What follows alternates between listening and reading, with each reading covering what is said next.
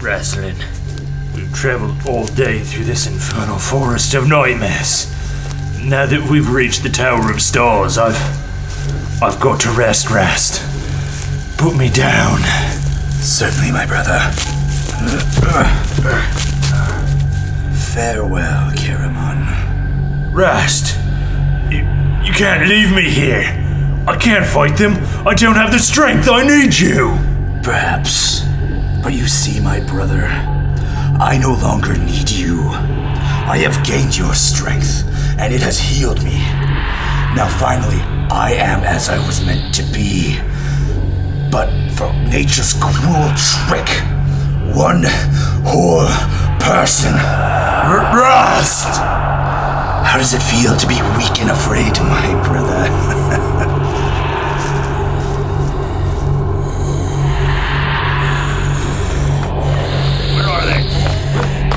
Up ahead!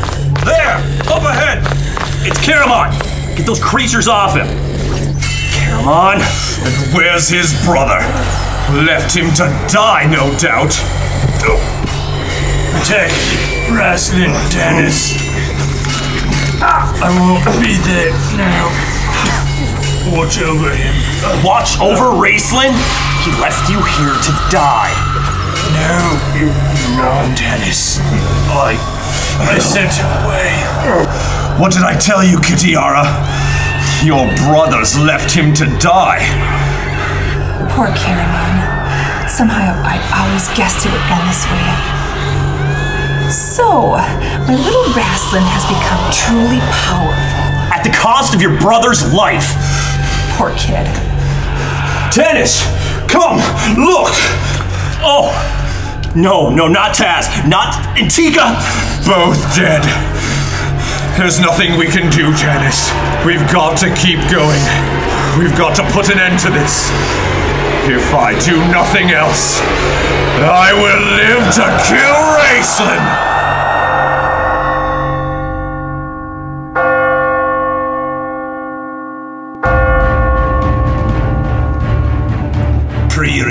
Pre-recorded in a second floor guest room filled with tall ales and taller tales. Join a group of grown men intent on discussing the intricacies of fantasy and science fiction. Tim Gilbert Media presents Dungeons and Weeds! I think the battle axe got it right to the back of her Hello, all you fans of hard-boiled elven political machinations. This is the Dungeons and Weaves podcast, episode three, Dragons of Winter Night, part one. Whether you're Qualinesti, Silvanesti, or Kagonesti, you'll find your bloodline to be treated with respect and dignity at our tavern roundtable. I am your host, Bob. When the going gets tough, I reach for my sleeping time tea and go Betty by Miralaxis Star Chart the Third. Here to bring you in-depth ruminations on the Speaker of the Sun's divisive tweets. But I'm not alone. Across the table from me, the man who watches boot scenes through his neighbor's walls with his glasses of true seeing, Luke. I can't even. you know what? That's hashtag false prophecies. uh, we, I, this is amazing. We're, we're finally here. We are on the Dragonlance Chronicles Volume Two, Part One and question mark. I don't know what's Depending going on Depending on. how far we go, we got a lot of notes. We'll find out. Anyway, let's get this thing kicked off. To my left, he's tougher than a $2 steak. Clob. Hello, younglings. Welcome to episode three. It is Clob, your resident griddled fighter, your Doc Spurlock wielding a battle axe, a man who may be as proud of his sideburns as Sturm is of his mustaches. and always remember, kids, the best way to hide your gold from a gully dwarf is under the soap. Cross table for me, we have the big man in the room, the man who still hasn't figured out his plan, the Worf to my Riker. Paul, how are you, my young friend? I'm doing pretty good. You know? The plan I think might happen in two or three months, maybe four. Eh, I don't know. I'll get to it eventually. After he, after he takes off for one trilogy, he'll think of a plan and come back. Yeah, I like the sound of that. I like that. I like that. Here we are. We're back uh, here to review the uh, the middle volume. Okay, so so I'm liking, you know, when you look at a, a play as a whole, there's usually three acts, right? We were in our first act with Dragons of Autumn Twilight. That's where we're introduced to our characters. Um, I myself had a lot of issues with that. Didn't recommend that book, but I was still looking forward to book two. Actually, coming off of that, we the table as a whole was really divided in half. Right. Bob, you and I, we had some major issues with the book. We rated it fairly low. Yeah. Um, but then Klob and Paul, you guys were more on board with what was going on. Um, a very interesting take. It's always very interesting to see what where the divide lays. And that's one of the fun things about doing a podcast like this and doing a book review like this with four different people. Is it's not just your opinions, it's not just how you saw the book, it's not just how, you know, you felt about the characters. You can actually glom off the different things that the other characters have said. You can get into bitter disagreements, and I think that's something that speaks to Hickman and Weiss here as we go through with the fact that we can all have opinions. We're not all just paper flat about how everybody felt about the book. We each had different ideas, we each had different things going on. Exactly. If you can come to a book 30 over 30 years after it's been written and we are still talking about it and having discussions and arguments over it, I think that does speak to the strength uh, of the writing um, or at least to the legacy of what's been created by Weiss and Hickman here with the Dragonlance series. Absolutely. And I will say too, with all four of us reading these books, I don't know what how you guys are going in while you're reading it, but personally when I read these books, I try to imagine like it's like I'm a 10, 11, 12 year old reading these books again and that might be why my recommendations might be higher than others. Things I'm- like that is I am trying to go back to when I'm 10, 11, 12 reading through this type of book. I'm definitely not doing that. Oh, I that's what I have to do. Otherwise I, I, I like what your idea is there, Paul, and I should probably try to do that. Again, when we're doing this podcast, I, I find myself, I read the book, I've got the laptop open, I'm, I'm typing down notes and everything like that, and I am taking it, you know, kind of from probably where I'm at now uh, in my late 30s looking at this book.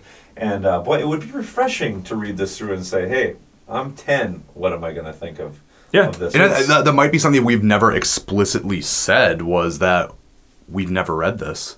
Right. We, we're somewhere between 27, 37 right. reading this book for the first time. A little time. older. sorry, Claude. 27, 38 Sorry, Claude. reading this book. 39? So it's you know we we don't have there's no nostalgia involved here aside from the fact that it kind of comes back to like that whole um, Lord of the Rings Hobbit feel to it. That's that's about it. Right, and and anybody who is out there listening, uh, who who has read this and was a longtime fan who started reading this uh, when when they were young, I get this. There is a huge amount of nostalgia factor that plays into this. I brought this up that I'm a Star Wars fan. I know when Return of the Jedi came out. There was some major hatred going towards Ewoks. Uh, I was a child born in '80, uh, so Return of the Jedi was like my Star Wars practically, and, and actually saw like Empire Jedi and then jumped back to the first Star Wars. I loved Ewoks and I thought they were awesome. So uh, I could I can see where maybe for some of our listeners, if you you get a little irritated at some of what the the you know the condescension towards this book has been. Remember, we don't have the nostalgia. We're coming at it as a fresh, late thirty something, late twenty something Yeah. reader, right? Yeah. And that's one of those things as well where I kind of along those same lines, looking at it as, you know, somebody who is beating down the door of 40 at this point.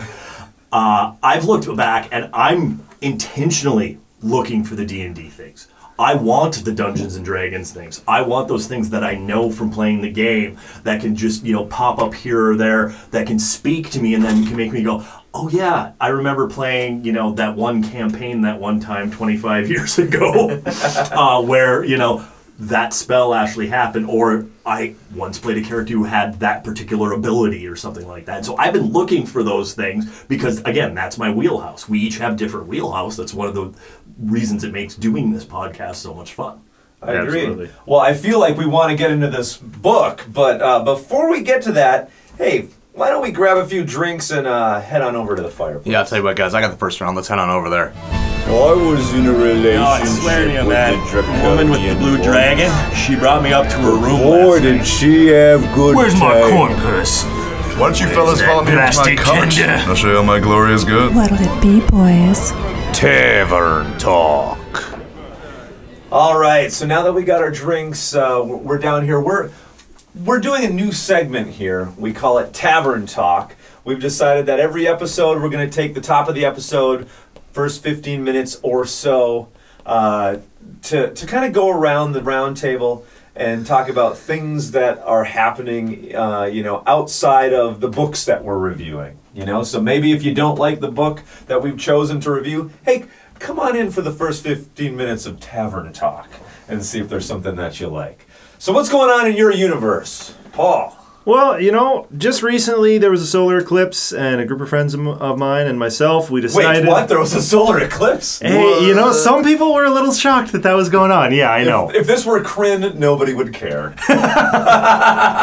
It's natural. it, it happens. Well, some people probably think it's a hologram or something like that. So that's something I heard. Uh, so my friends and I went to Nebraska, I believe Grand Island, Nebraska. So anybody from Nebraska, hey, Shout visited out. your state. Shout out. We've got It was great. from Nebraska, so yes. It was great. We had fun. Uh, it was really cool meeting all sorts of different people and talking to everybody, and saw a nice total solar eclipse where apparently a lot of people didn't have.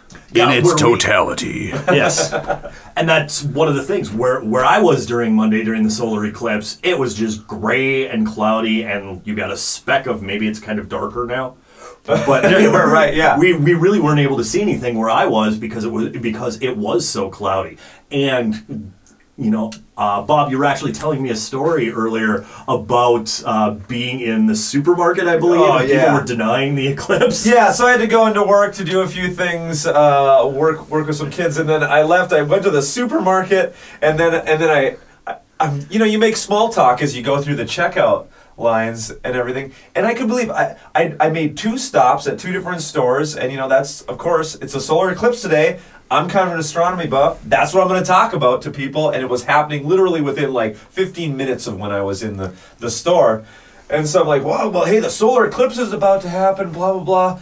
And one of the checkout people that I went through was like, yeah, well, it's cloudy out there, so I guess it's not happening. I'm like, well, no, I mean, it's still happening, you know, and you could see the marked difference. It, it's, it was dark, it was cloudy, but you could tell that for that moment of time, it was getting darker. And, and uh, I could see I was getting nowhere. This explanation of, you know, how What? eclipse is happening.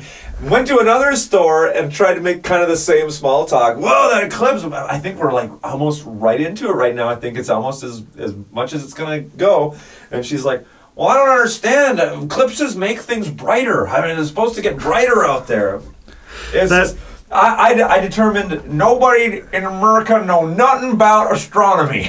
Well, the people I was talking to did, and I will say I got to see the total eclipse, the corona around the moon, and even the, I believe it's the diamond, where just a tiny little slit goes through a valley in the moon. Oh, that's awesome. And that is that is the only time you can use it without, or you can view it without the glasses. Otherwise, wear your glasses. it hurts. Now I have to ask: Were you blasting "Total Eclipse of the Heart" while this was going on? As soon as we entered into in the town that we knew we were staying in, yeah, we were.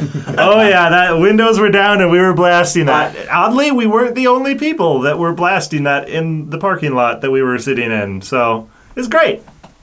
I I heard the that total eclipse of the heart. The uh, the artist who sings that song. Who is it? Does it? I, Oh, no I- idea. I was just gonna look it up, but um, uh, but she actually was on like a cruise Yes. ship, and she she sang that song as the eclipse was As happening. the and if you listen to the song lyrics, it's kind of creepy. If, if you listen to the song lyrics, it very much is creepy. Go back and listen to those lyrics little once you're Bob- done with the podcast. It's a little body, Tyler.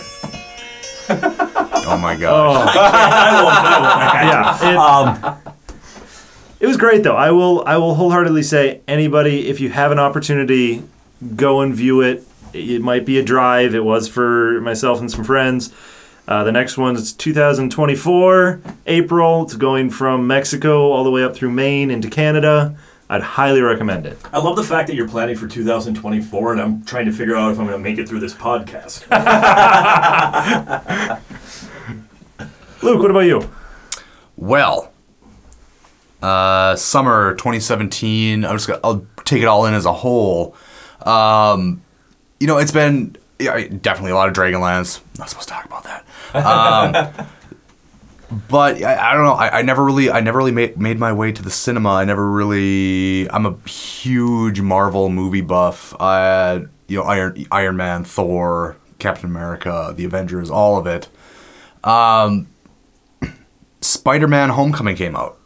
Didn't go and see it. I don't know. I I enjoyed him in Civil War, but I just feel like I've been beat over the head with Spider-Man movies. Like ever since I was like 12 years old. I don't know what's going on. I'm gonna say this, and this might get some hate. I feel like I've been beat over the head by superhero movies at this point. Mm. I'm sorry. I'll, I'll definitely give you hate. yeah, you're gonna I'm- get hate in I'm this sorry. room. I like. I know I am, and I, I might get hate on the internet from it. But I like superhero movies. I like all of them. But at the same time, I'm I'm ready for a little change. I'm looking forward to some of the newer ones that seem to be a little different. That not just the same thing over and over again. Well, I- I'd come at it from an. I have not seen Spider-Man: Homecoming, but what I've some of the things that I've heard about it have been actually pretty positive about it. One of the things that I, I heard about the movie that I liked was that the stakes in this movie were actually fairly small. There wasn't like the Yeah. world is coming to an end. It was just kind of pretty much a small kind of block fight. Okay. Pretty much, which I like. Hey, that harkens back to old Spider-Man, where it's kind of more a villain of the week, but the stakes aren't really high. They're just kind of stealing something. You're stopping the theft. You remember? I feel like some superhero movies need to kind of start returning to that formula because you can't have every superhero movie be stopping the galaxy from imploding. And that interests me more than the galaxy imploding at this point It's more because personal. it's more personal. And there's, I'm sorry, but when you've saved, when you have saved the world eight times, I expect you to save it the ninth time. I'm sorry. And being the old guy and the old comic book guy, I like that too because of the fact that it, it harkens back to the comics. It harkens back to the original comics. Harkens back to Spider-Man takes care of Manhattan and New Right. York. Yeah. Daredevil is, you know, micromanaging the hell out of four blocks in Hell's Kitchen. right, right. and that's really that that microcosm was what made when you brought them all together for that cataclysmic event so powerful. Right. But like you said, when it's always a cataclysmic event, what are you going to do? I'm super looking forward to Rag- Thor Ragnarok. Oh yes. oh, Thor Ragnarok. looking That at has the got me just yeah. revved up. The trailers, Yeah, yeah, yeah. Looking at the trailers, that throwback mentality that they're doing with the trailers, which is again a complete thing off Guardians of the Galaxies, which Right. I'm obsessed with, and I watch almost Yes. like once or twice or maybe three times a week. Right. I, I feel like Marvel uh, uh, with Disney is, is doing a really smart thing in, in that they, with Guardians of the Galaxy, kind of a movie that I think nobody thought, except for probably fans, were gonna was gonna get any traction. You know, here we've got this giant tree and we've got you know a raccoon and everything. It, it, it knew that things were ridiculous in it. It pointed them out. It had fun. It was great. Uh, it's one of my favorite movies of all time. Guardian, Guardians of the Galaxy. Absolutely. And it does this throwback 70s thing and that it's bringing into it brought into volume 2 i feel like they took two of their kind of i won't say unpopular characters but you have thor that you know has its legion of fans and at the same time i think of all of those marvel movies thor has sometimes but its most problems gaining a following. And then and hulk which is notoriously very difficult to do a standalone movie with. They're to buddy those two up throw in that awesome 70s 80s flair i mean these advertisements and posters i'm loving the that one poster that came out is so throwback uh, i just love it and I'm loving the fact that we we we've had a Hulk here now within the last couple within the Mar- Marvel Cinematic Universe Right. where I actually believe Bruce Banner. I, I I love Mark Ruffalo. I hated Edward Norton. I love, Yeah. yeah. I love Mark Ruffalo because Mark Ruffalo very much reminds me of Bill Bixby Oh. in the 70s, the Incredible Hulk TV show, Right. where he's not happy all the time, he's not mad all the time, he occasionally throws a joke in, but you can tell that there's just that brimming stuff that Bill Bixby had going on.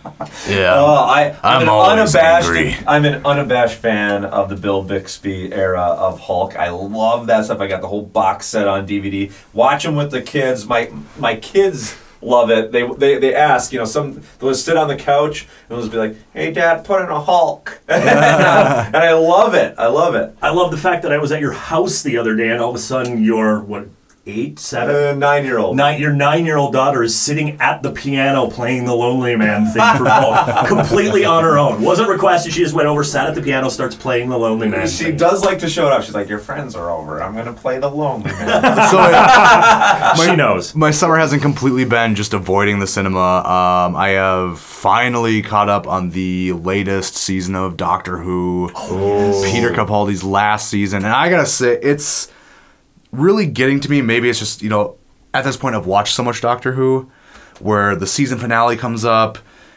And then it ends on a cliffhanger because the Christmas special is coming up, and you're gonna end it with just the most awesome interpretation of the guy who played the first Doctor. oh, spoiler.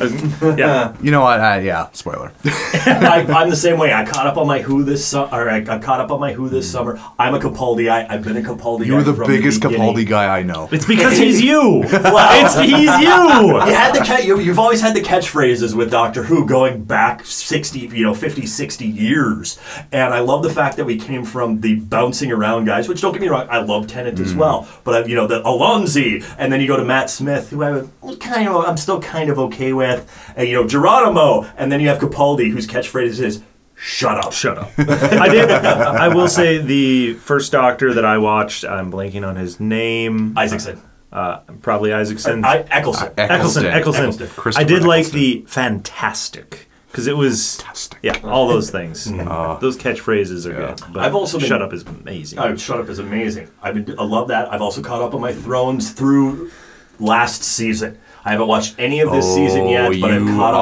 on just my Game of Thrones it. there. Oh, Um, it's one of those things that Bob's brought up a couple times. You know, we have kids, so that's one of those shows where you can't sit and watch it with the kids. Right. Are you sure? It's got to be after bedtime um, as you go through. Uh, I've actually jumped genres a little bit on us too because I love doing a bunch of crime reading. I love true. I, I love uh, realistic crime reading. And so I read a lot of John Sandford with the Prey and the Virgil Flower novels. I'm just reading this new guy right now called Steven James, which is all about serial killers, and they're all these interlocked books with chess pieces and serial killers and stuff.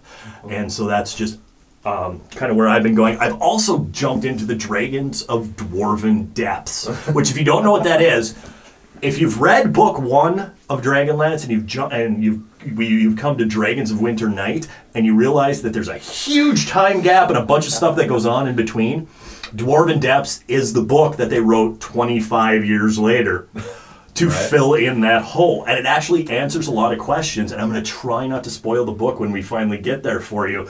Um, but it, it does answer a lot of things that I think the other guys around the table who haven't read that particular book ha- are going to have issues with Oh, when we go man. into I'm gonna, here. I'm gonna need you to fill in some uh, some things for me. I'm excited to hear what you have to say have to say about that. Um, yeah, in terms of, of me uh, and, and what I've been been doing, uh, Dragonlance. Obviously, I mean, starting up kind of a podcast and doing Dragonlance and finding out that Dragonlance is a huge universe unto itself. And kind of my neuroses of being a completist is com- coming into conflict with just how large a universe Dragonlance actually is. Uh, actually, big shout out uh, to Preacher Man on, on eBay because I just got a big lot of Dragonlance novels. it was like over what a many? hundred. Yeah, like 120 something uh, Dragonlance uh, novels. He was uh, leaving, uh, hoped his novels would uh, go to a good home. I, I hope he thinks this is a good home.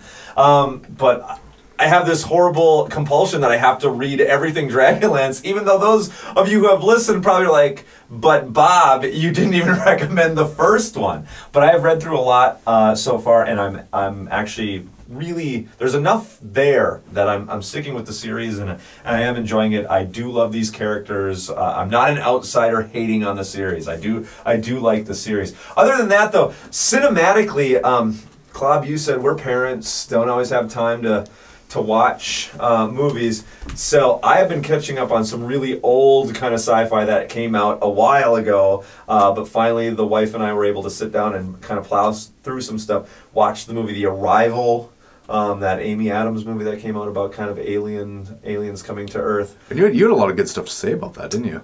Um, here's what I would say: tempered by distance. Okay. and uh, uh, upon a repeat viewing, um, Sitting there the first time, the movie is slow. I thought the arrival is slow. I, I know there's people who really like it, people who, who don't like it. It's super slow. Um, I didn't think they did an, a, a, really great job of making a compelling, for me anyway, aliens uh, and kind of speaking through these symbols. I thought it was cool. It's the last five minutes of the movie that made it for me. I'm not too big to say that my wife and I were both in tears sitting on the couch uh, watching this. Maybe it was it's something to do with kids. I, you know, my, my one daughter was sleeping on me at the time. Maybe it's something about like it's very much about parents and their relationship to kids and things. I guess is really all I can say. I don't want to spoil it for you because that last five minutes, you'll either at that time have fallen asleep or it will it will move you to tears. I know. For me, the arrival was really really good. I watched Passengers. I mean, we talked kind of about um, um, Guardians of the Galaxy. That one has Chris Pratt and Jennifer Lawrence. That was the Oh, one. yeah. That was the one that I fell asleep in. Oh, really? My wife and I really like that. I love that moral. That there's. Have you guys either of you No, no. seen uh, the past? But I don't know that I would have. Oh, okay, you know it's not bad. I like both those actors. Yep. But I don't.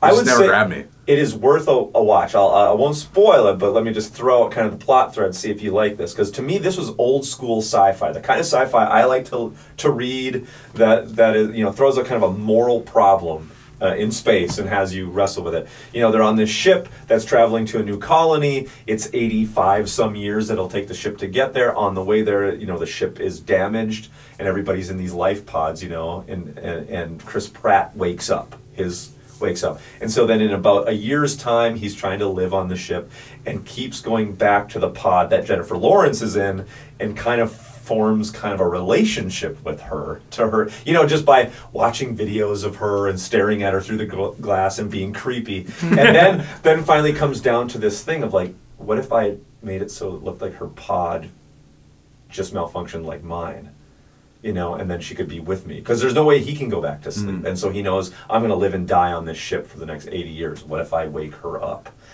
And it's really good because then she wakes up and it starts out as this beautiful romance, and then she finds out. She finds out, and then towards the end you get the Disney twist, and they actually do fall in love. Well, okay, maybe. I, I've never. I. I don't know. I didn't know anything about that plot in that movie. Uh, yeah, Did- yeah. did- did I you, call it? You probably nailed it right on the head. Yeah, but okay, I'm a sucker. But I did like it. I, I there's- here's here's the thing: being a really hardcore sci-fi fan, we get so few hardcore sci-fi storylines that ever see the light of day. I- I'm I'm good with passengers. Like like I'll give it. Go watch it because I want Hollywood to make more of these style movies. If I hate it, I'm. I'm gonna call you immediately. I mean, there's no guns in it. I didn't see boobs once. One thing though, the thing that did have guns in it, Aliens Covenant, Alien Covenant, I did see that one. So, um, and that that was okay. You know, a Ridley Scott fan. Uh, I'm I don't know. Um, I, I have no expectation after Prometheus. I don't have high expectations for the Alien franchise as long as it's better than uh, you know AVP. I'm fine. And that, that, that's easy. I you Yeah. you are the one who kind of drew me back into the Alien Yeah. franchise. What the only thing I'd known about the Alien franchise before you know we knew each other Yeah. was that was that movie my mom had on that one time that scared the absolute crap Yes, out that of me. that is exactly what I was thinking Yeah. too. Oh exactly my what I was thinking. The guy, I like. I mean, like you know, being a kid watching it, and there's just all of a sudden that guy had milk coming out of him. Oh my That is, God. that's, that, Yeah, was all. that- like the guy had milk coming out of him. There's, Bishop. there's that. Yep. Yeah, I, I know it's Bishop now. as, as a kid, that, that guy had milk coming out of him. There's that weird black thing that just murders everybody. Oh, I never want to watch so this disturbing. ever. I was gonna say n- I. That gotta is say my memory. thought of it. Is when I I, wa- I must have seen. I must have walked in and it was terrifying and uh-huh. just. I don't know. I will, Absolutely ha- I will have to rewatch it. I think there's so many, especially with those first, the first movie for sure. There's so many weird levels. The guy who designed Alien, you know, that which now everybody knows, H.R. Giger, is a disturbed genius. You, You, know, see, it has to be very, very strange. strange. It- it- yeah, listening to him on kind of the behind the scenes stuff describe things. I, oh my god, I would never want to be in a room alone with him. but the stuff he designs has this weird sexual quality. I mean, we'll go back watch Alien with his weird sex things in mind. You know, it's so disturbing because really the face huggers are orally raping people. Yeah. You know, and implanting seeds into them, and everything looks either like vaginal openings or I, it is disturbing on kind of that base kind of gut level. And for some reason, I like it, which I don't know what that says about me. Okay, Well, but- on that bombshell, If you are a psychiatrist or a psychologist listening to this Email podcast, us. please email us at dungeon and dweeb podcast at gmail.com. perfect, perfect. true. Uh, well, you know what? My beer's empty. Why don't we uh, grab another round um, and let's start talking about what the heck these people downloaded this thing for? yeah, Oh, the let's actual, talk about the. oh, the actual second book. Yeah. let's talk about this book. You know what? And I, I bought the last round, so one of you guys is gonna have to figure that out. I'm driving the got cart. it. There I don't. I You're driving. I got it. We got Perth. Ooh, tell me more. It's a, it's a DeLorean, isn't it? Scales were always in my favor. I might have driven a DeLorean here. Hey, pull up a chair, friend. All right, so we got our drinks. Uh, Dragons of Winter Night, Dragonlance Chronicles, Volume Two, Book One of Three. I don't know how far we're gonna get here because there's so much going on. Oh, it's dense. And Bob, you were tasked with the synopsis, so why don't you give it to us? Oh, all right, people. If you got to go up, if you know what happens in this book and you need to go to the fridge, go to the fridge. This is a tough one. This is a long one. All right. Buckle up. Buckle up, buckos. Dragons of Winter Night synopsis. Dragons of Winter Night by Margaret Weis and Tracy Hickman, TSR Publishing, 1985. In our last adventure, the companions were successful in freeing the prisoners of Pax Tharkas and defeating the dreaded dragon High Lord Verminaard. But the battle for Krynn is far from over, and our heroes continue to battle against the dark forces of Takhisis, who threaten to destroy and enslave the continent. Our book opens with the refugees from Pax Tharkas taking shelter within the dwarven halls of Thorbardin. Some time has passed between now and our last adventure, and the companions have just returned with a legendary hammer to give to the dwarves. But the refugees don't want to stay in the dwarven halls, and the decision is made to seek refuge in the coastal city of Tarsis. But as the companions arrive at Tarsis, what was once a beautiful harbor city is now a landlocked ruin of its former glory. In the city, our heroes meet Alhana Starbreeze, an elven princess looking for help in rescuing her father, and a group of Solamnic knights led by Derek Crownguard, who are intent on being complete asshats. we also learn of the Dragon Orbs, an ancient artifact capable of controlling dragons. But unknown to our heroes, they are being pursued by another dragon high lord. The city of Tarsis is attacked by dragons, and our heroes are forced to separate. Tanis Half-Elven, Riverwind, Goldmoon, Caramon, Raistlin, and Tika are rescued by Alhana Starbreeze, while Sturm Brightblade, Flint, Fireforge, Tasslehoff, Burrfoot, Gilthanas, Laurana, and Elistan escape with Derek Crownguard and his knights. Tanis and company escape on the backs of griffins to Silvanesti, the ancient elven homeland. There they find Silvanesti to be a land of nightmares. Our heroes are forced to battle their deepest fears and defeat a great green dragon which resides in the Tower of Stars. Victorious, Tanis and company gain control of a dragon orb and decide the safest thing to do is to take it to Sancrist, stronghold of the Solamnic Knights. Meanwhile, the group led by Sturm travels to Icewall Glacier and retrieves yet another dragon orb. On the return, they are pursued by a great white dragon and eventually are shipwrecked off Ergoth. Current residents of all three factions of elves who get along about as well as my relatives. While in Ergoth, they meet Silvara, a beautiful elf with silver hair, and Theros Ironfeld, human blacksmith. Both help the group flee the political machinations of the elves. Pursued by the elves, the group decides to split up. Sturm and Derek will take the dragon orb to Sancrist, while the rest, led by Silvara, will lure them away. Silvara takes them to the tomb of Huma, where they meet Fizban. Hooray. And Silvara is revealed to be a silver dragon in human form.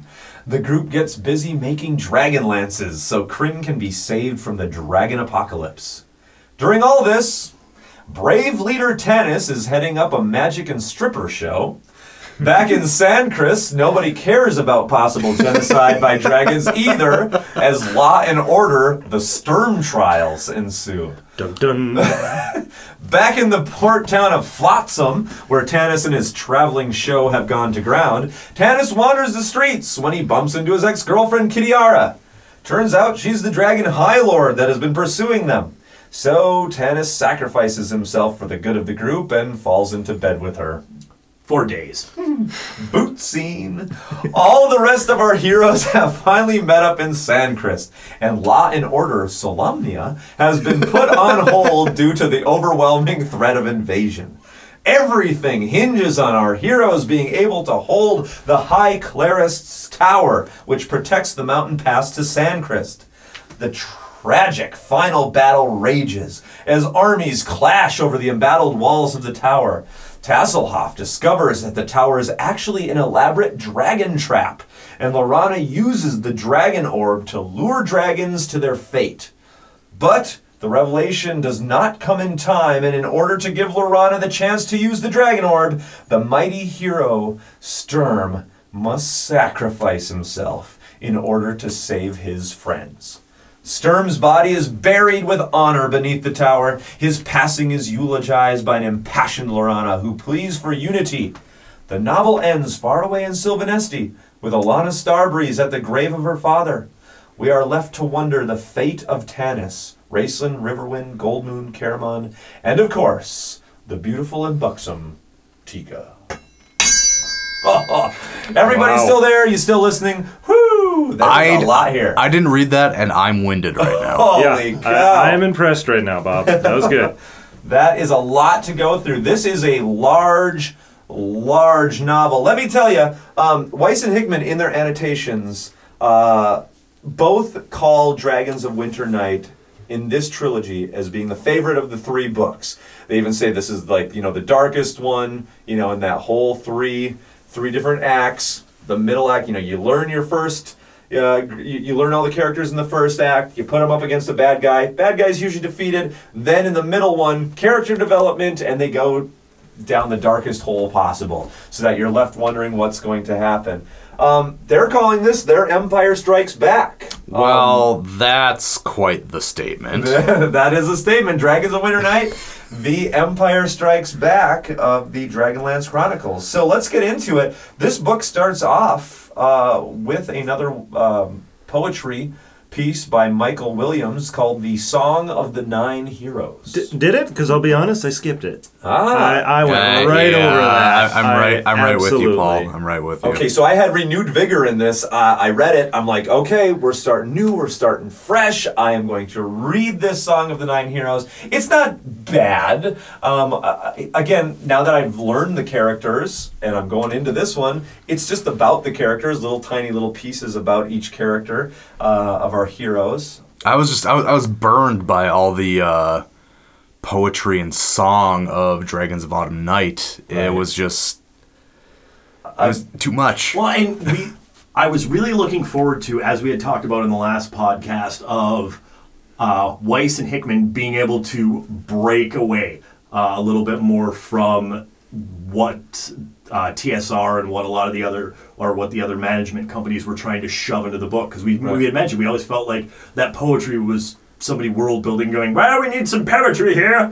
We need a song. And stuffing it in there and doing it that way.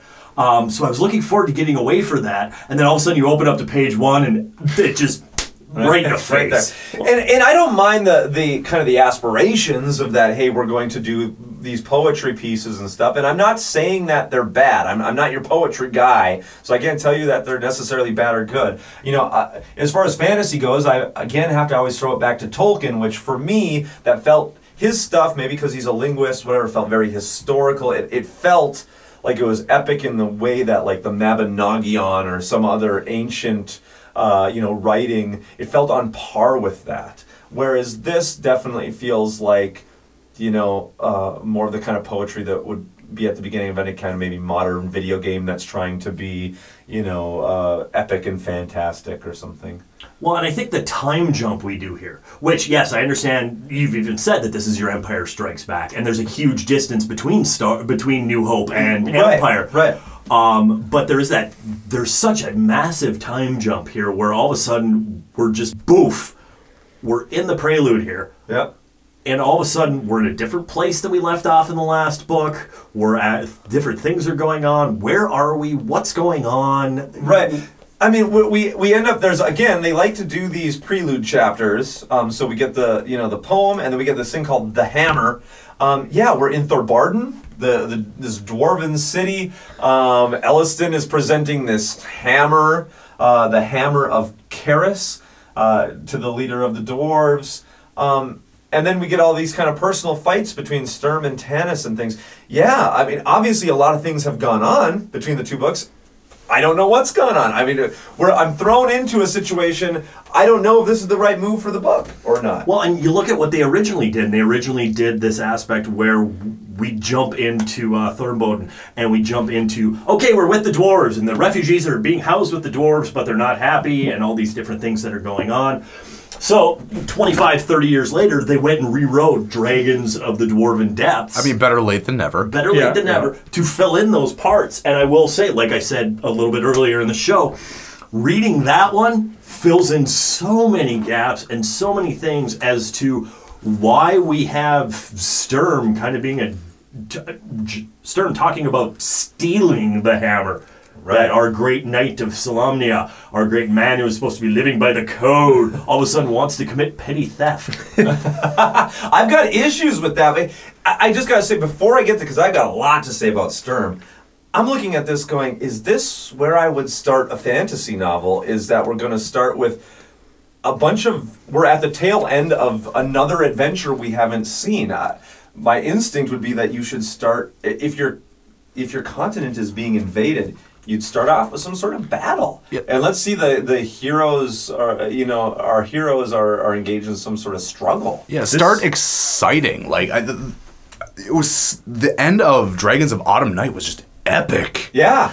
And now it's just kind of like, well, stuff happened that you don't know about, and we're gonna start off super dry with dwarven politics. you just no, released you just released the refugees from Pax Tharkas, right? M- maybe you're being pursued and you're trying to get them to the refugee to, to the refuge at Thorbardin, right? Like that's what it should be. Let me guess. The Glob is about losing his stuff. I'm Flailing a book around at us. Dwarven depths right now. That's that's what the book is. That's That what was the book is. How many? That's How many years? How many years later did Yeah, that thirty out? years later, this is what should have been fixed here. It's a good idea. It's a good It idea, is. but that that's that's what you should have started this book out. Is this, uh, you know, Empire Strikes Back? It watch Empire Strikes Back. You start off pretty much with the four-legged walkers attacking Hoth base. And you have this aspect too, which again, to make another Star Wars reference, because we constantly do that. As much crap, our go-to. as much crap as I'm going to give the prequels, you don't start off Phantom Menace with the Senate scene. Oh, I, I have that in my notes.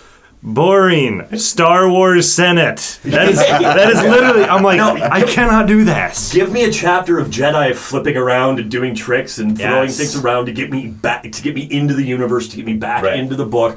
Don't start with the Senate. Don't start with I don't care about dwarven politics at this point. I want to watch Sturm or Tanis do something cool with their sword. Right. And okay, here is the part then. Now, getting into this Sturm Tanis thing, something that I really don't get. And again, I was going into this going, okay, second book, their darkest one, the one they call the good one, the one that, you know, they've been released from the TSR tethers. Okay, let's see what happens. We're not even into chapter one, and already I'm having all kinds of major plot problems here. Sturm is talking about how this hammer that they've acquired uh, is kind of the linchpin, the piece that is used to make dragon lances. Like this, this is the hammer that is used used to forge dragon lances. So far, we are in the Dragon Lance series. We don't have a dragon lance. We're being invaded by dragons, and you have the the the hammer that makes dragon lances. We're gonna just leave it with the dwarves. Sturm is ticked. He's like, we need to get this to the knights. We need to make dragon lances. I'm with Sturm. You get the the hammer. This is your only means of salvation. Why are you giving it to the dwarves? It's not even to get the dwarves on their side. It's one of the things that is explained, and I'll try not to ruin Dwarven Depths for those of you out there who are going to read it as well. But the hammer is rent. We have these 800 refugees that are now inside the Dwarven Kingdom. The price for taking the refugees is in was the hammer. But that's never fully explained in the beginning here, so I understand completely where you're coming from. Luke, you were going with something. I and take. I'm just going to take it back to what Bob had started with. That this book was kind of the beginning of uh, Weis and Hickman not having to adhere to Dungeons and Dragons modules. And even I'm going to take it a little bit further. I, I listened to a podcast. Uh, shout out real quick to the RPG Brewery. First of all, dude, I would buy you a beer anytime. uh, he he did a an interview with Margaret Weis, and in that interview, what I picked up was not only were they not adhering to the modules anymore, but Margaret Weis was just writing the books. Tracy Hickman was focusing on the modules, and they would come back and forth just to make sure everything was in sync. And I was really excited for all this. You know, I, my my one of my biggest problems with Dragons of Autumn, not uh, Dragons of Autumn Twilight, was it felt so manufactured and artificial in the Cookie cutter. yeah that you could you see the module. you could, you could, you could. yeah. I, it was, it was so. I, I, the fact that you could see that was so bad. Right. But I mean, I still, I read the book. I, I had a good time. I had a good enough time to go on to book two. Yeah. Uh, It was like a good first attempt at a really good stew. Everybody brought their meat and vegetables, kind of threw it into the pot, and it kind of half. yeah, yeah. and They, it was okay. they really weren't sure what they were doing, and just Yeah. like something kind of good came out the other end. But then the next time around, I they're like, choked a little bit on some some of the vegetables, but it was all right. "Oh, is this, is this, is this? Did you not take the the bone out? Is this in the stew?" Stop using turnips. There's a lot of stone soup here. Yeah. So it's I, I'm coming into this optimistic, and they're not really. The dwarven city is a little dry. I understand that it's it's necessary that you know we got all these refugees in there, and it's it's building a sense of danger in the world that we have to save these refugees. The only way we can save these refugees is to give up this hammer. Actually, actually, Luke, uh, to me, none of this is necessary whatsoever. Really? Yeah, you've got a you've got a hammer that you're not going to use. You're going to throw away, even though it's the key to surviving this dragon apocalypse. You'll just give it to the dwarves. Uh, Again, you start this out on an adventure, on a high note, on some sort of battle. They should have just been being pursued by the dragons right to Tarsis. You skip this whole thing with the dwarves altogether. You start off with this this high point, this adventure of them being chased right into Tarsis. Skip this hammer thing. So you're saying you didn't enjoy Krabby Sturm and Emo Tanis? Oh, Not at all. God. Emo Tanis can leave. I, Please. I I understand. I won't say that I like emo Tanis. I won't say that I like depressed trying to figure out life Tanis. But I understand Tanis because I read this whole idea as here Sturm wants to take the hammer, steal the hammer, run away, save the world. Right. And Tanis is looking at this from a different perspective, going, I don't know if I can save the world, but I can save these 800 people right now. Right. And so that's that's how I read it. That's one of the things that I looked at it with his mopey, claustrophobic aspects that go in here. Um, so I understood it from that aspect. I can respect it. I can respect it from Tanis's point of view here, going, I have control over saving these 800 people. Right. I don't know if I'm going And- to be able to save the world. And I could see it if I actually ended up believing that that's ended up what the stakes are. Is that okay? Tanis. Either we can save the 800 refugees, or we can save the world, and kind of a Star Trek Spock and and uh, Captain Kirk kind of thing. The needs of the many outweigh the needs of the few. But they blow that all of the out of the water then when we get to chapter one, because the refugees don't even want to stay in Thorbardin, and they're just all permitted. They all decide just we're gonna leave. We're gonna go to Tarsis. Okay, so so what was your plan, Tanis and Elistan? So you're going to sacrifice your only means of defeating the dragons and creating a Dragonlance uh, I think by that- giving it to the dwarves, and then you're saying, "Oh, thank God, we finally saved the 800 refugees." Oh, never mind, they don't want to stay. We'll go to Tarsis. Do you want to live in a cave? I- Do you wanna I- live cave with Well, I get that, but I, I think it speaks to the desperation of the situation. Like, we have to keep these people safe. We have this hammer that we could use to potentially build these weapons to save our butts. Right. But we have to keep these people safe. The only way we can, we can keep them safe is by giving it up. I- Well, and then th- me throwing the book against the wall, it turns out that this hammer isn't even necessary to make the dragon. We'll get there, Bob. Yeah, Oh, we'll get yeah. there. I, I will say, I think this also goes to show that after the cataclysm, the races did not want to be together. They they really always wanted to be separate and things like that. I know. And I it's not even so much that they don't want to be together as in the fact that everything was kind of humming along to the cataclysm. Right. And then every race blames the other race for the cataclysm. Right. The dwarves blame the humans. The humans blame the elves. The elves blame the humans. Right. Um, you know, the Kender just skip around and go, "Hey, cool, new cool things." Um, I love the Kender. but every They're race awesome. does it, and something we have to remember here, and something that isn't driven home hard enough, I think, when we're going through this whole dwarven scene, Right. is the fact that until Raistlin and Tanis magically show up and somehow opened the door here, Right. these people have the dwarves in here haven't been outside for three hundred years. Right. That they cave- haven't had any contact with anybody outside their citadel inside the mountain for three hundred years. I just want to say something. That cave must have stunk. if there's, shafts. I, I'm still. Oh man, I mean, dwarves are masters of living on underground. I, Yeah, I still feel dwarves. like you get. Ooh, yeah. dirty little garbage fraggles.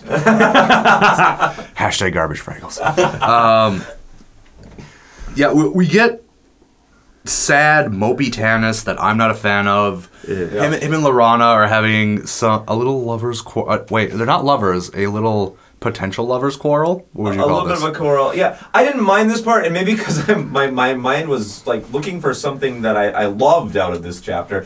I, I did like that they wrote wrote that the two moons, two of the three moons, were rising behind them, and one, you know, the red and the the silver, kind of maybe reflecting, you know, Laurana and a little, a little Star Wars episode seven for you as the blue and red kind of Yeah. shift. yeah, kind of like yeah, yeah, yeah, like kind of on the nose, but I, I'm It's okay. okay, I'm it's okay. okay. It's cool. Well, and we get this little, we get a couple of these paragraphs in here, which actually is an info dump Yes. of why we're here and how we got here. And for me, this was um, this was Han and Leia running through the running through Hoth as things are breaking down, going, "I was never even supposed to stay here." That's true.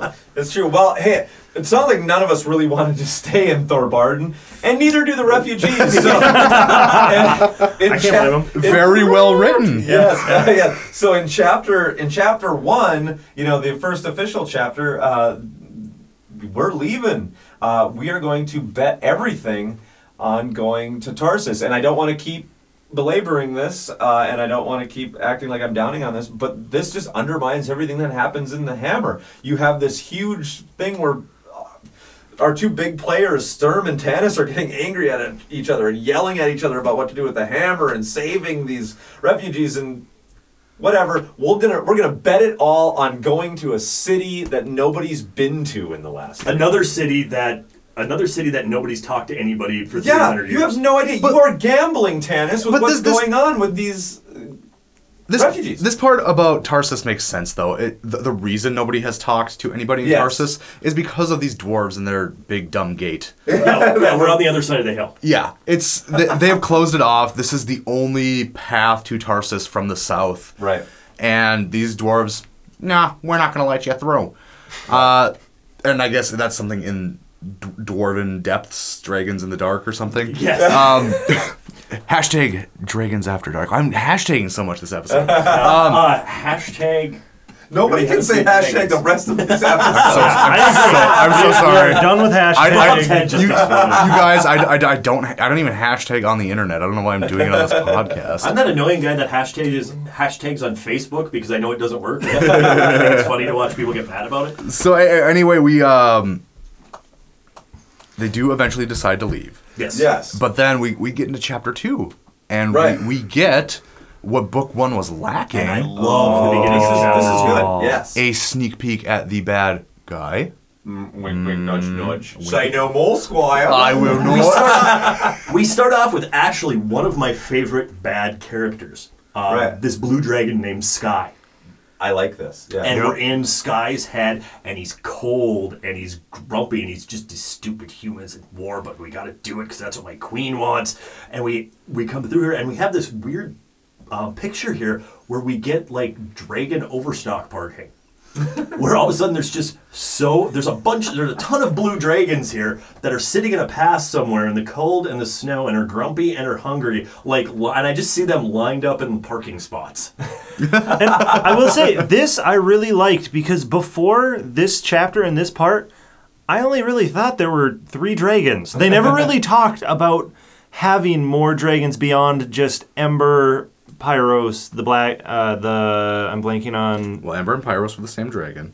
Good point. Ember, Everything has 12 names. That's true. Uh, Sorry, Ember Pyros. But having it always just seemed like, oh, there's like three dragons. Dragons are very, very rare, but and they're not that big of a threat because they're not going to be able to be everywhere. Here, it made it seem like, oh no, they have squadrons of dragons that they can just send wherever they need to, and it increased the threat level. I It loved did. it. And there's this there's a couple great things that go on in here when we meet Skie and Skie's High Lord. Yeah. Um, we have the, we get this great we get a couple great pictures that Skie and his High Lord are more of a team than Pyros and Verminaard ever were. Right. They're more of it's it's more in sync. We get this information that there are multiple dragon high lords. We actually never really figure out how many there are because they, Right. they keep coming in. Um, Verminaard wasn't the only big baddie, so that was one of the things getting to the end of the first book that I looked at and went, "We just killed the bad guy." Yeah. Darth Vader's Where- dead. What's where going do on? where do we go from here? Right. So I love this fact that we find out, like Paul said,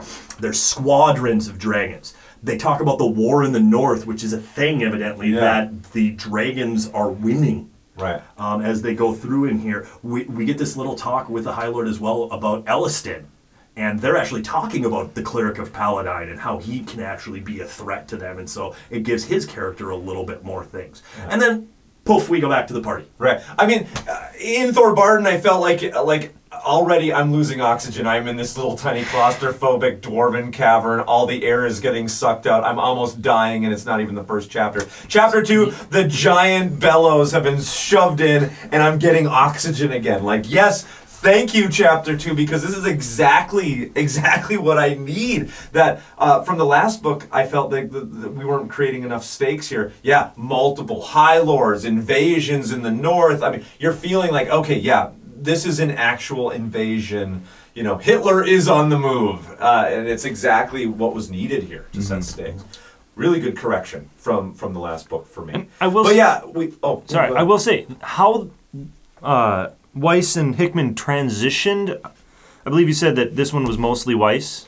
Is that correct? Yeah, Yeah. I, I do How- know of some chapters uh, that we'll get to that are were only Hickman, but Okay. yeah, I will say I love how they transition now between the party and the Dragon Lord. Yeah, it is kind of poof. Could have been a new chapter, something like that, but mm-hmm. there wasn't as much changing so quickly in the middle of a battle. It was more set, you know, you're with this group. Right. You're gonna follow this group for a little while. Oh, and then don't, there's a don't worry. switch. The book will break your heart on that idea. Oh, really? Yeah. Did I miss something? no, you're, you're coming up to it. We're, we're, Okay. we're, we're coming to it. Oh, and we also have this idea. I'm looking at my notes here. We also have um, this Lord uh, Bakaris. So we Bakaris, find- yes. So we find out that there's actual tiers within the high within uh, Right. the, the Dark Queen's army, Yeah. and so there, this High Lord is somehow above the Dragon Lords, Right. And you know this aspect, and he just this dude just sounds. He's described as being a brilliant young commander, or a skilled young commander, but we, but he's just slimy. Oh yeah. Mm-hmm. And see, I like this. This is what exactly what we need. We need to feel like there's this hierarchy, like like there's, you know, there's cunning behind what's happening, and it's not just kind of these stupid draconians. Yeah, it's, it's not just Yeah. things happening for the sake of things happening. Right. Somebody's actually Right. planning these battles. Yes. Yeah. Yes. But so now I still have one problem that I'm waiting for to get fixed, and, and they're going to fix it. So I'm giving Weis and Hickman their time. They've got to get into this book and fix this looming problem, and that is how many characters that we have. Yes. And at the end of chapter two, we, you know, in my book anyway, I believe it's like two and a half, three pages where Tanis is like, where they pretty much go back through the line as they're all trudging through the snow towards Tarsis, and they describe kind of each character and like something that's going on in their mm-hmm. head. It takes two and a half, three Th- pages. there, there is a thing. It is either right here or it's once they're in Tarsis where it keeps talking about, oh, um, Sturm and the arm, the armor of his father and the sword of his father. It, Yeah. it does this weird like flashback thing Yeah. that I feel is completely unnecessary in like a trilogy of books. um, previously in Dragonlance. Yeah. Previously on Dragonlance Z. I, I don't know why you would do that. I mean, if if you were to pick up a book at a bookstore and like, oh well, Dragons of Winter Night, Dragonlance Chronicles Volume Two. I think I'll start here. If you're confusing that book, it's your own fault. I- we don't we don't need flashbacks. You don't need any of that. this stuff. But I liked the roll call. I will say it. The reason I liked the roll call is it did give us a useful who's who. Yes, and you need this here, And yeah. you need this here because I'm staring at. Uh, we have a Marvel poster on our wall that has every character from Marvel on it, and um, I'm looking at this, going, okay, this is the group I see walking down the trail. And one of the, well, not exactly, but the, uh, and one of the things we harped on in the first book was characters would, would randomly show up again. Right, So. I did take this as a quick reminder of, hey, everybody's still together. You know what? I, I do feel that uh, Weis or Hickman, whoever's writing this, is very conscious from the first book of the fact that people were getting lost, and they do it a lot here where they're going to kind of list everybody by name and, and what's going on. It does still point out the flawed, I guess, too many characters from book one that we're bringing into this one. But I'm giving it to them. They're going to come to the correction here, and that's going to happen in Tarsis. So, chapter three, we get to Tarsis the Beautiful. Uh, they cross over the hills and look down into the beautiful city. Uh, psych. I loved this visual. Yes, I I love did this too. visual. This was such a Mad Max moment for me, where they come over the hill in the city that's supposed to be on a port. Well, surprise, it's not on a port. Any, it, there's no ocean. there's ships that are sitting in the desert, tilted Yeah, over. absolutely amazing. Um, Like just poof, the water is gone. And like I, it, like I said, it was this Mad Max moment for me, where it's like, okay, yeah, I guess the apocalypse really did happen. Yeah, no, I, I, I liked it too. Again, just one little drop line. This happens to me throughout these books where everything is going great. And it's like nobody read through again and with going like, are, are we sure that everything we wrote here was okay? Because they talk about how this the ships are in the port, you know, all destroyed and buried by sand and whatnot, which I think is an awesome visual. And then they say with the and white masts tattered and blowing in the breeze or whatever. I'm like, 300 years later, there's there's sails still on The, these, these ships? sails on these ships are preserved as well as mummies. Yes. But you know, in chapter three, we get this explanation of the cataclysm, which is a high point. I, haven't- I haven't even I haven't even read book three yet. This is a, the one of the best parts of this trilogy is mm. explaining everything that happened in the cataclysm. We've talked to the cataclysm. Oh, the cataclysm was bad. Ooh, the cataclysm this. Yes. And now we get to see the cataclysm. Well, I mean, we saw it a little bit back in Pax Tharkas. No, I'm sorry, Xak Tsaroth. think it's Xak Back in Tsaroth. Xak Tsaroth, we saw that. Um, you know, the damage it dealt, and we see it again in Tarsis. And then they're going to go on and explain, like, in a little more detail what happened. This is just mind blowing to me. And one of the things I love is when we get this description and we get this flashback of of Tars- Tarsis, Right. and when it was still on the coast. Um, which again, I like the aspect of okay, the ocean disappeared, not it just fell into the ocean. well, I, I like the switch around, the switch around on that. And I think that's great. But we get this flashback description of Tarsis as the bazaar, as the Oh, trade center. Yes. That was Yeah. amazing listening Beautiful. and reading the detail that they went into. I loved it. Right. What I, I, I love the aspect that it talked about too, where it talked about um, multiple different colors of wizards that were in, Mm, yeah, that were yeah, in yeah. the city, multiple different clerics of old gods and new gods, and multiple religions and people mixing in the city. Because I have been getting the feeling that okay, we really haven't met another wizard. yeah, true, Yeah. true. Was- well, was- Fizz- Fizban. Well, okay, Yeah, we, we've had we've had kinda- Fizban the Mystical. Yes, we've Yeah. had Fizban and we've had Raistlin. Not like even when they were um, in you know even when in the future even when they go to some different towns and some other stuff, we don't get other mentions of other wizards. We don't get other mentions of other clerics. Mm-hmm. And basically, you know, are there other religions? What's going on? Are the do we do we care about the old gods fighting the new gods anymore? Has that been thrown to the past? But I love this flashback where it talks about Tarsis and it talks about all the different people that are in the flea market. Was Right, was this the first time? I don't know if I just missed it earlier. Was this the first time that they talked about having red, uh, white, and black clerics? Where like or I think you're wizards right. where they I think have you're like right. I believe it's the first. No, they talk. I think it's the they- first mention, It's right? the first mention of Okay. black.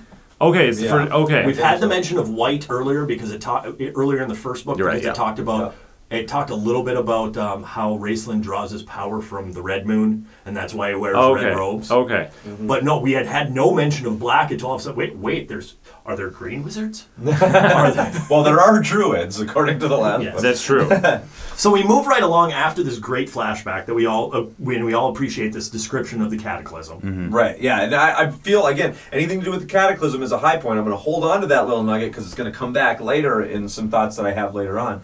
Um, but we are told that Tarsis, uh, the people of Tarsis, have a hate for uh, Solamnia and their knights because they think that they were abandoned or that they abandoned them during the uh, cataclysm, which I like. I I like a, a town that's kind of got a, a preset, you know, they're against our heroes in Yeah. some fashion. But now we're moving into chapter four, and I got questions that I want you guys to help me answer here because my problems are going to kind of continue here.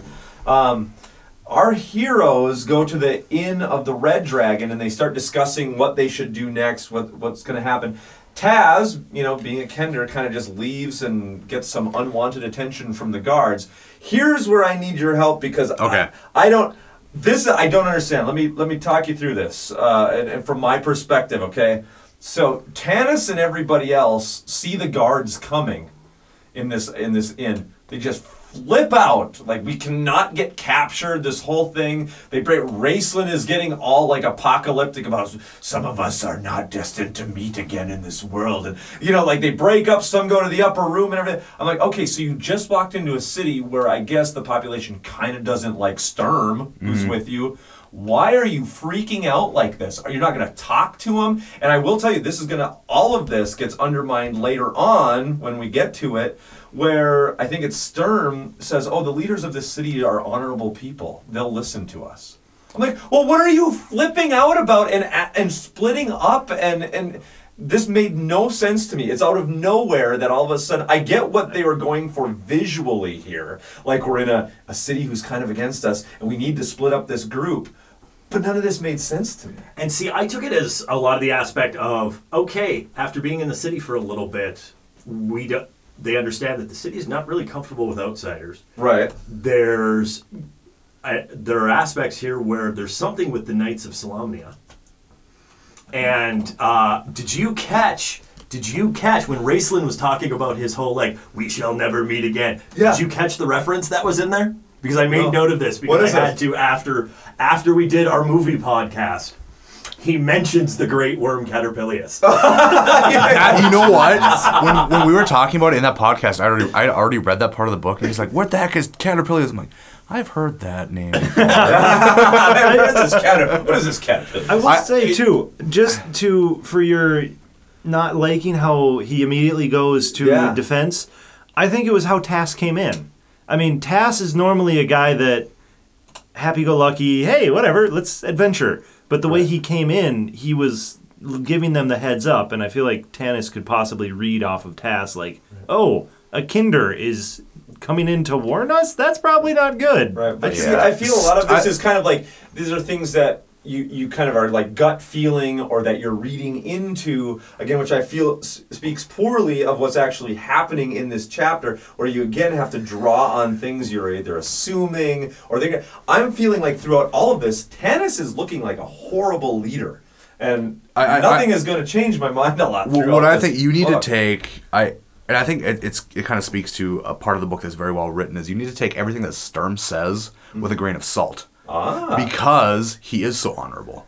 But he's not at this point still because he's still hung up about the whole hammer aspect because he wants to bring it back to Solamnia. I'm hung up about the hammer. He want- because we did find out, we do find out here in some of this argument that Sturm's not really a knight.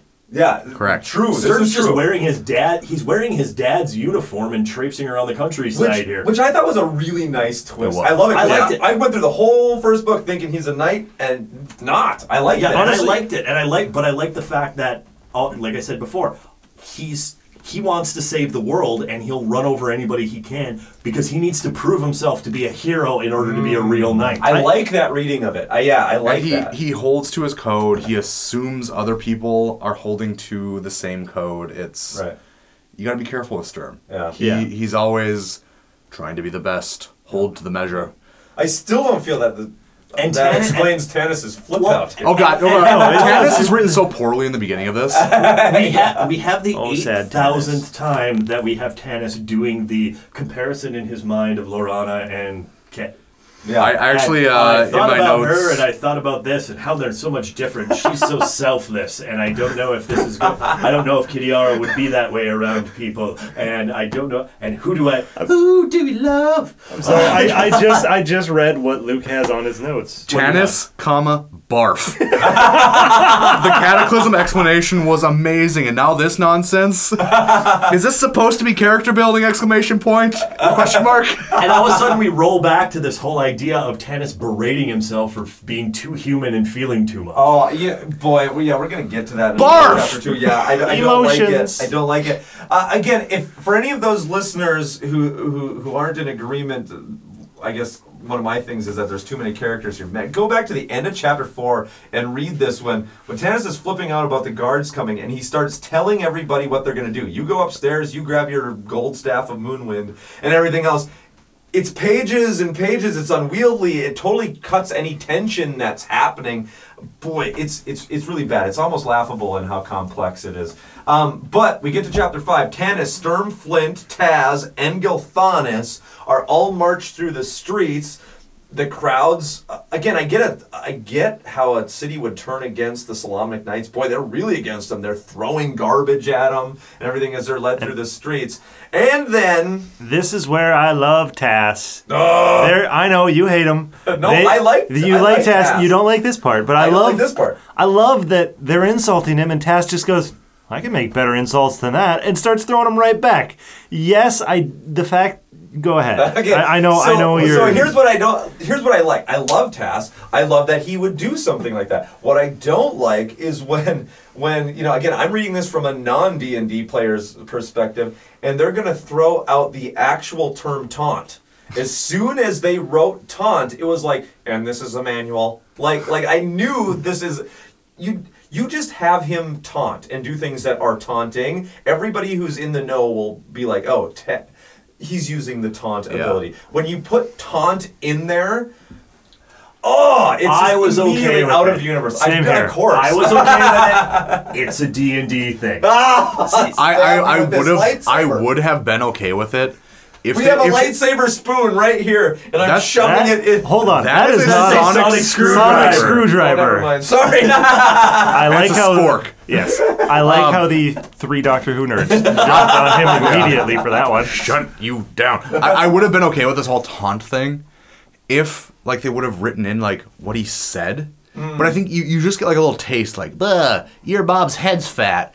I like if he's gonna do this, if the Kender taunt is so legendary, yeah. write some legendary taunts in. Yeah, I, I- I, want to use That these in real you life with my friends. Yeah. And what I was confused by was, isn't Tas being marched along with the prisoners? Yes, yes, he is At is. this point, and then Oh, all of a sudden he like slips into the crowd to go yell at somebody else. He gets thrown in a bag and carried away. Yeah, I do feel a Well, lot. I, of, I thought he, No, he he- was marching with them. he was- and then yes. in the confusion, he got bopped on the head and Yeah. thrown in a bag. Yeah, it just, Yeah, yeah, it- he- they're very poor guarding when you're marching. When you're marching your prisoners down, and somebody You, grabs one lo- of you them, lose a prisoner. and somebody grabs one of your prisoners, and you just keep going. yeah, I, right. I will say I like that part. Yeah, the later. taunt part, little they could have skipped over that, but I just it brought a little bit more character All to I heard, Tas. all I heard were the Monty, the Monty Python French insults. your mother was a hamster, and your father smelled of elderberries. How dare you? Well, okay, we get to the part where Sturm says that these Tarsis lords are being marched to are are honorable, um, and he feels that they've done nothing wrong uh, and everything, so that they should be okay. Meanwhile, we got Elistan, Caramon, Raistlin, Goldmoon, Riverwind, and Laurana and Tika. They're all kind of sitting in the in waiting. So at least we've split things up, right? We have a little Laurana and Raistlin talk. Which And- I could have done without. you know, honestly, I, I- boy, I could I go against you. I love. I'm this with you. part. I'm with you. I love this part because it, he, we learn, and I think I brought this into the last podcast, and I was pulling it from here. I forgot that it came from here. That because of his hourglass eyes, everything he sees ages before him. I love this. This is so cool. That I loved. I could have dumped without the my mother was a psychic epileptic. I, I, I, I, am okay. I'm enjoying this, and what Yeah. what I wrote down was why is Laurana's love story written so much better than Tanis's?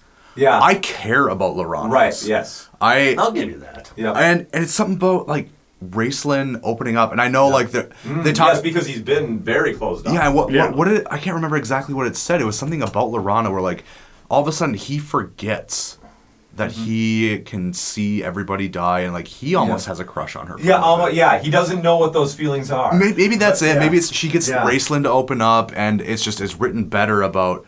Maybe I like her side of the story where it's not like I'm Tanis and too many women are in love with me. Like, come on, dude. Yeah, yeah, right. And I again, I'm okay with that. The whole part that I started to have issues with was we got this description with, of the of Caramon, Raistlin, and Kitiara's mother. Yep. Mm-hmm. and their dis- and their individual fathers, and the fact that the twins' father died in an accident, and essentially the mother just went into a trance and went into a trance and starved to death, leaving the kids to fend for themselves. right. Yeah.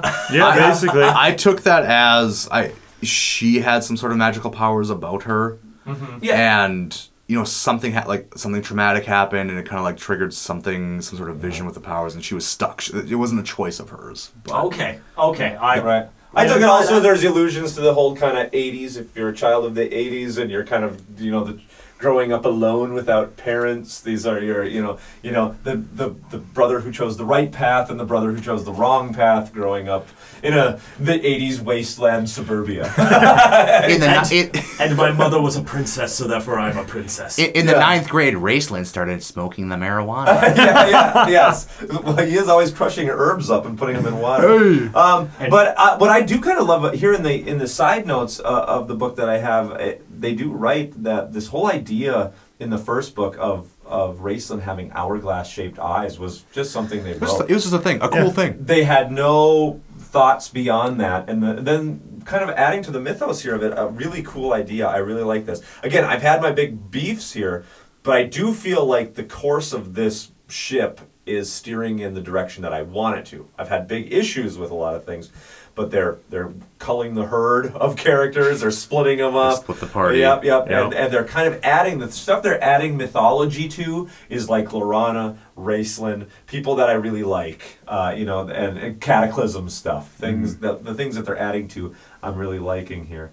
Um, Raistlin uh, does say a thing here that I don't really get. He says Raistlin says people follow Tanis because he thinks with his heart and not with his head. He definitely doesn't think with his head. He head. does not think with his head. Yeah, I, that's exactly what I thought. When I heard that, I'm like, "You're you're right."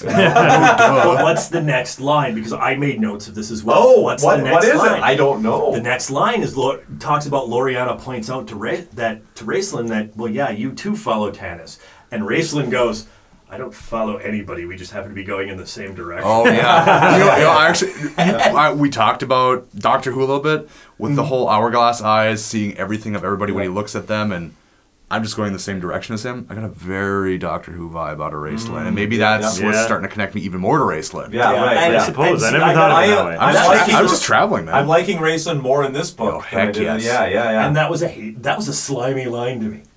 That was a slimy about It- I, it is. about I don't really care about any of you, and so again, it's we talked about Right. some of the foreshadowing aspects. That tells me right there that oh, okay, something's going to go down here. Right. Yeah. But I think maybe I- it's because we had that human connection with Raistlin just prior to this. The few lines before Yeah. this, where with Alana, he, he his walls break down, and then almost in like he kicks against that Yeah. and says, "Yeah, I'm ju- well, I'm just following." Yeah, and that- that was- right- I- that- there was- I almost feel like I don't believe him. yeah, I was Hair- torn. hair flip. I was Yeah, yeah, torn yeah. somewhere in between. Yeah. Of like, well, he said it, so I have to believe him because why would he lie? Just Yeah. because of who he is. Yep. And the same like, oh, uh, b- uh, um, uh, just kidding. Yeah, Like so, well, sort I of feel, thing. I feel like there he felt the feels and he kicks against it. Lel. You know, you know, something like that.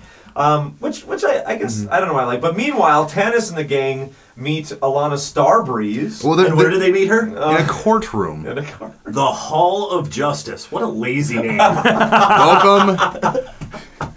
Welcome to Tarsis. Dum dum. Uh, I, I was super confused by the courtroom scene. I don't. Is the town occupied at this? I mean, Yeah, because Draconian. E- eventually, uh, we eventually we get to it, but like uh, this is the start of a problem I have with this book, where they're being mysterious and they're just being confusing. Yeah, you're, I'm just like, okay, so there's like this courtroom that smells like there's dead people in it, and then there's, you know, we got the like the guy from uh, what was it uh, the Two Towers who's behind the king, like. Yeah, yeah. Worm to Grima Yeah, Worm, Worm tongue. Let me whisper Yeah. some stuff in your ear. Well, and then it's uh, you know sh- she's the da- we bring in Alhana Starbreeze, and they feel like this is the time for an info dump on her. Like, oh yeah, Oh, good, another Alhana character. Starbreeze. She's the daughter of the Speaker of the Stars. Uh, Princess of her people, she's ruler a- when her father dies, for she has no brothers. She's Telenesti. Silvanesti. She's not Qualinesti. I just have ugh. Like, I- I wrote, oh, good, another character. well, that's the- and again, You- you, have split- just split the party you up. split the party. Let's add You did- more. you did what was right. These are not now two magnets to throw more magnets at. It's just crazy. Well, and when they introduce her here, and it's actually somebody saying her name Uh. as they're introducing her here, and all of a sudden I'm going, is, is this whole like spiel going to end with Targaryen? well, Mother of Dragons, Breaker of Chains. and to me, this naming system that we have going here, and I know we we know these characters now, and we're keeping them split up, but still, you have Tanis, and then you have Tas. You know, like we're always calling him Tas and not Tasslehoff. So you have Tanis and Tas, and then uh, Laurana, Alhana. I mean, oh my God! I- at, le- at least So with the elves, it se- there seems to be like a theme with like all their names are like Al- Al- Alasa or Yeah. Alanthos or something. They flow yeah. well. They, they, They- seem they to really Yeah, flow. they are well. Alasa, except for ex- of the Night. except for Laurana's, I could not even tell you. It's like Laurana la la la la s- s- la. It's like something like there's all these A's and L's and A's and S's and I don't know what's I going do on. like the fact that after like somebody gives this big long speech about who she is, the whoever this lord in charge is is just like, I don't care, arrest her. I like that. And then since we've met them for about five minutes, Sturm, one of the only guys who's not Oh. hooked up, falls hopelessly in love with her. That Yeah, I well, I, I- mean, I don't.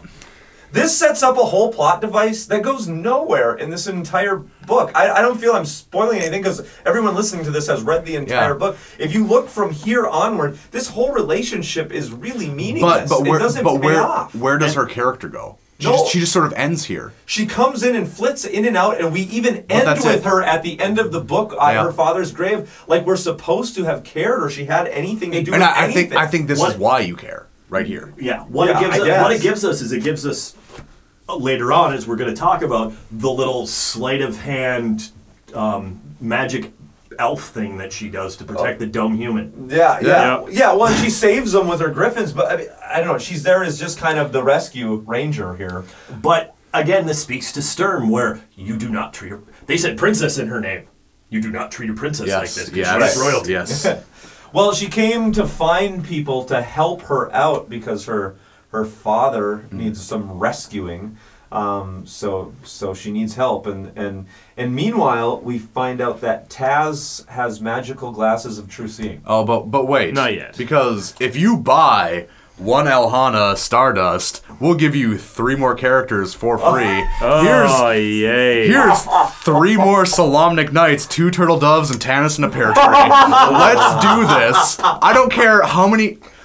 Let's split the party and add four people into it. I Let's just make it Yes. two huge parties. Why not? I was literally just almost like screaming at this Yeah, point because I'm like, exact- yes, because, yes, because yes. okay, you have done the right thing. You've split up the party. You've added now four to the, so we're gonna split up the party and just add characters to both of them, and then stuff is just being thrown out. Alhana has a magic star. Tas magically has glasses of true seeing, But, uh, with- which with- with only Tas- helps out the plot. I- with, with Tas, it's easy because he's sense. Tas. He I, steals say, I do. stuff. I do get it. like how they If- brought how he got them. if They Flint had the gave it a glasses, I would have been pissed. Yeah, yeah, yeah. Tassie's just like, well, somebody forgot him. So well, you know what? If they'd have been thinking though, maybe Story was good. maybe back Yeah. in Pax Tharkas, there could have been a thing where he saw them on a shelf or something and and scooped them up off of there. Then you start this book with them being pursued all the way to Tarsis. Cut out that stupid thing with the dwarves or whatever, Mm-hmm. and and then he's like, oh, that thing I picked up back in Pax Tharkas when I was going around with Fizban. I don't know.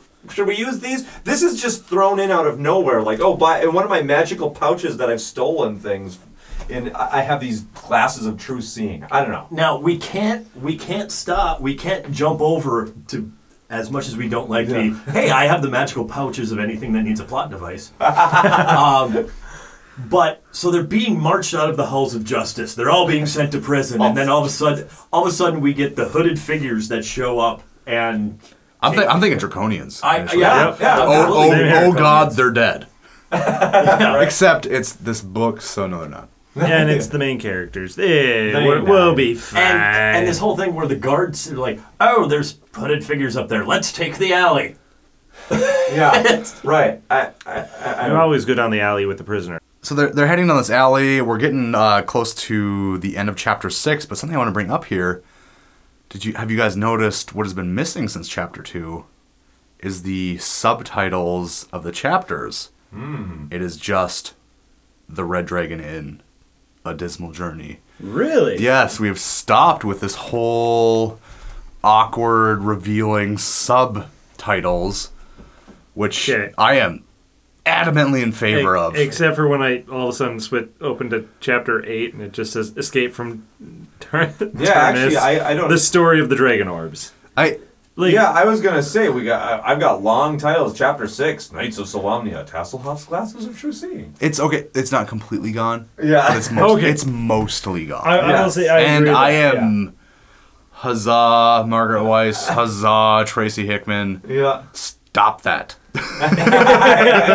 Stop revealing things So in your chapter. uh, the the prisoners are being escorted out, and these the hooded figures free them, and that's where we get our three new Solamnic knights: Huey, Dewey, and Louie. Huey, Dewey, Uh, Louie, They're Derek, insufferable. Derek, I don't like El, these guys. El Duchario. I'll, I'll be honest. I've read- Brian. I love the fact that the dude's name is Brian. I Brian? Derek, what Brian, his life was Stern. about. I will. I will be honest. I don't remember any of their names. Like, and I know one of them stays with the party. Derek, yeah. Derek for a very Derek. long time. Ah, I always yes. forget their names. Sir Brian the Brave. I don't. Come on. Yeah, I, uh, and again, we talked about this. It's just, it's too many characters. Why are you piling on characters? I literally was like, uh, just agape is not a word I say often, but I'm just like reading mouth agape because I'm like, I can't believe that you you just fixed your problem and have now committed almost a worse crime. That now we will have two groups of unwieldy. And these two groups are huge. They're, they're huge. I will say, I, I felt like when it, when they introduced those three char- the three new characters whose names I still always forget. yeah. That was kind of their reason, their point, except for maybe one of them who That's what I was hung afraid out, of. Was that they were there and they're going to be gone? Like I felt like they were they were Yeah. meat to die. They're, they're, they're they were the grist meat. for the mill. Well, and then we have this city who, uh, the city who, there's some weird draconian whispering in the king's ear, that uh, governor's ear or whatever Right. it is, under siege, and we have we find out about this library that somehow went unlooted dur- after the cataclysm. yeah, yeah, yeah. It's just sitting around, and luckily Tas has his magic glasses of seeing, so he can read this book that's falling apart. I, I mean, even a part of me was going, well, just take the book with you. But luckily, they throw in the line that the book is so like old that it just falls apart. It's just crumbling even as they read it. So they've got to just kind of leave it there, and Tas can quickly read it with his glasses. And there is a there is another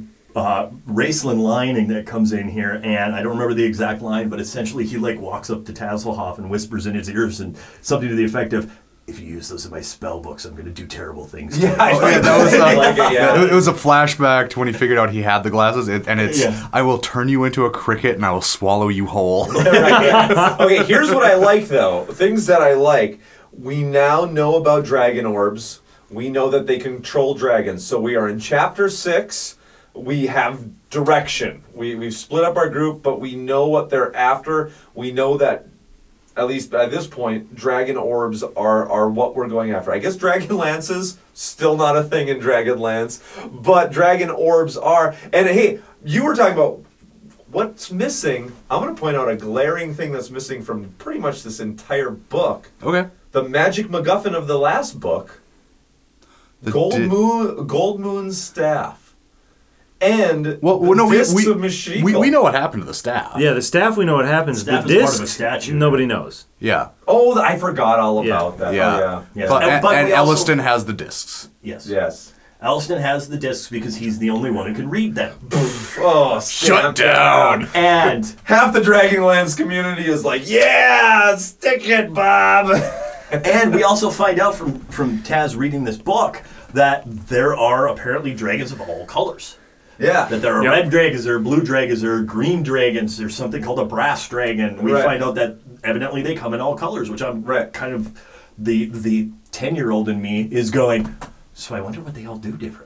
Yeah. Right, yeah, yeah, yeah. what, do the like bra- what do the brass ones breathe? yeah, yeah. what do brass dragons do?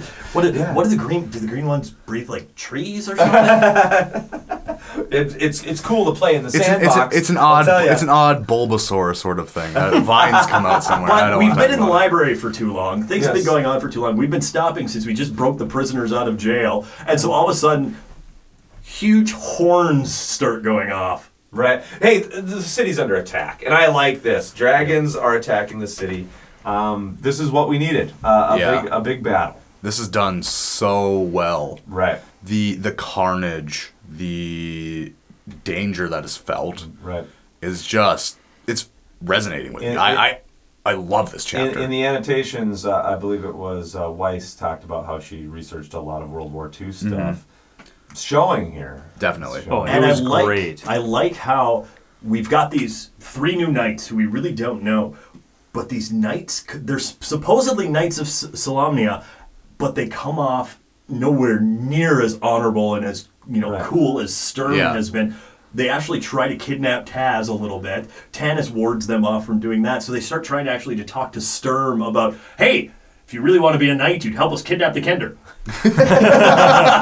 But Sturm's not going to have any of it because he is too busy uh, throughout a lot of this cool fighting, just carrying around Alhana, and his love story is continuing with her. And and there's a lot of like trembling and eyes flowing with tears and and everything else. I I, I just.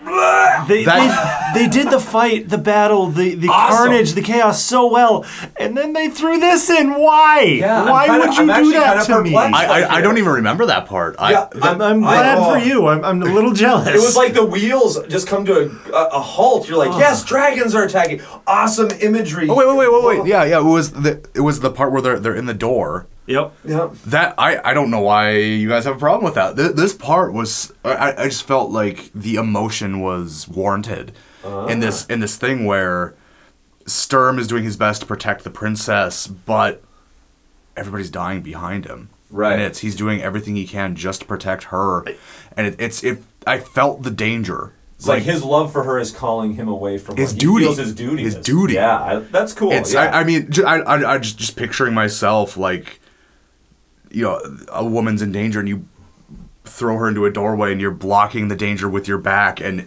you're like I'm probably gonna die. I can hear everybody dying behind me. It, it really it really I, it stuck with me. I really loved that that that part. right. Yeah. No. I. I- and I, and I suppose. liked I- I this see aspect of of getting back to. I like this part part here of getting back to old Sturm. Yeah. Where whatever is going to go in my code. My code says protect the woman no matter what. I that's going to be my code. I stand in front of her, like Luke said. I stand in front of her. I'm going to shield her from the danger. And you get the moment of okay, things are hot and heavy, and dragons are attacking, and people are running through the streets, and emotions automatically run wild at that Yeah, point. yeah, and you're two people pressed against each other in a doorway. Yeah, absolutely, absolutely. Make out while And- and- Rome burns. And what, what I have, what I have here, the only thing taking me out of the first half is Riverwind. Uh, why are Goldmoon and him still here? Yeah. They, they, Um, needed, they actually. Why didn't they just go back to and do something else? Do, do, during do this? you want, do you want to know what I wrote down? They should have stayed dead in book one. I mean, it's and, and- and They don't come into play throughout the rest of this book. They don't. Yeah. You could have given these characters. You could have let them end on a high note. Uh, Riverwind dies when the Black Dragon melts him. Yep. And then to avenge him, Goldmoon sacrifices, Sacrifices. herself to take down that Black Dragon, and we ah. never hear from them again. And It would have been great. and in our hearts, Goldmoon and Riverwind would just.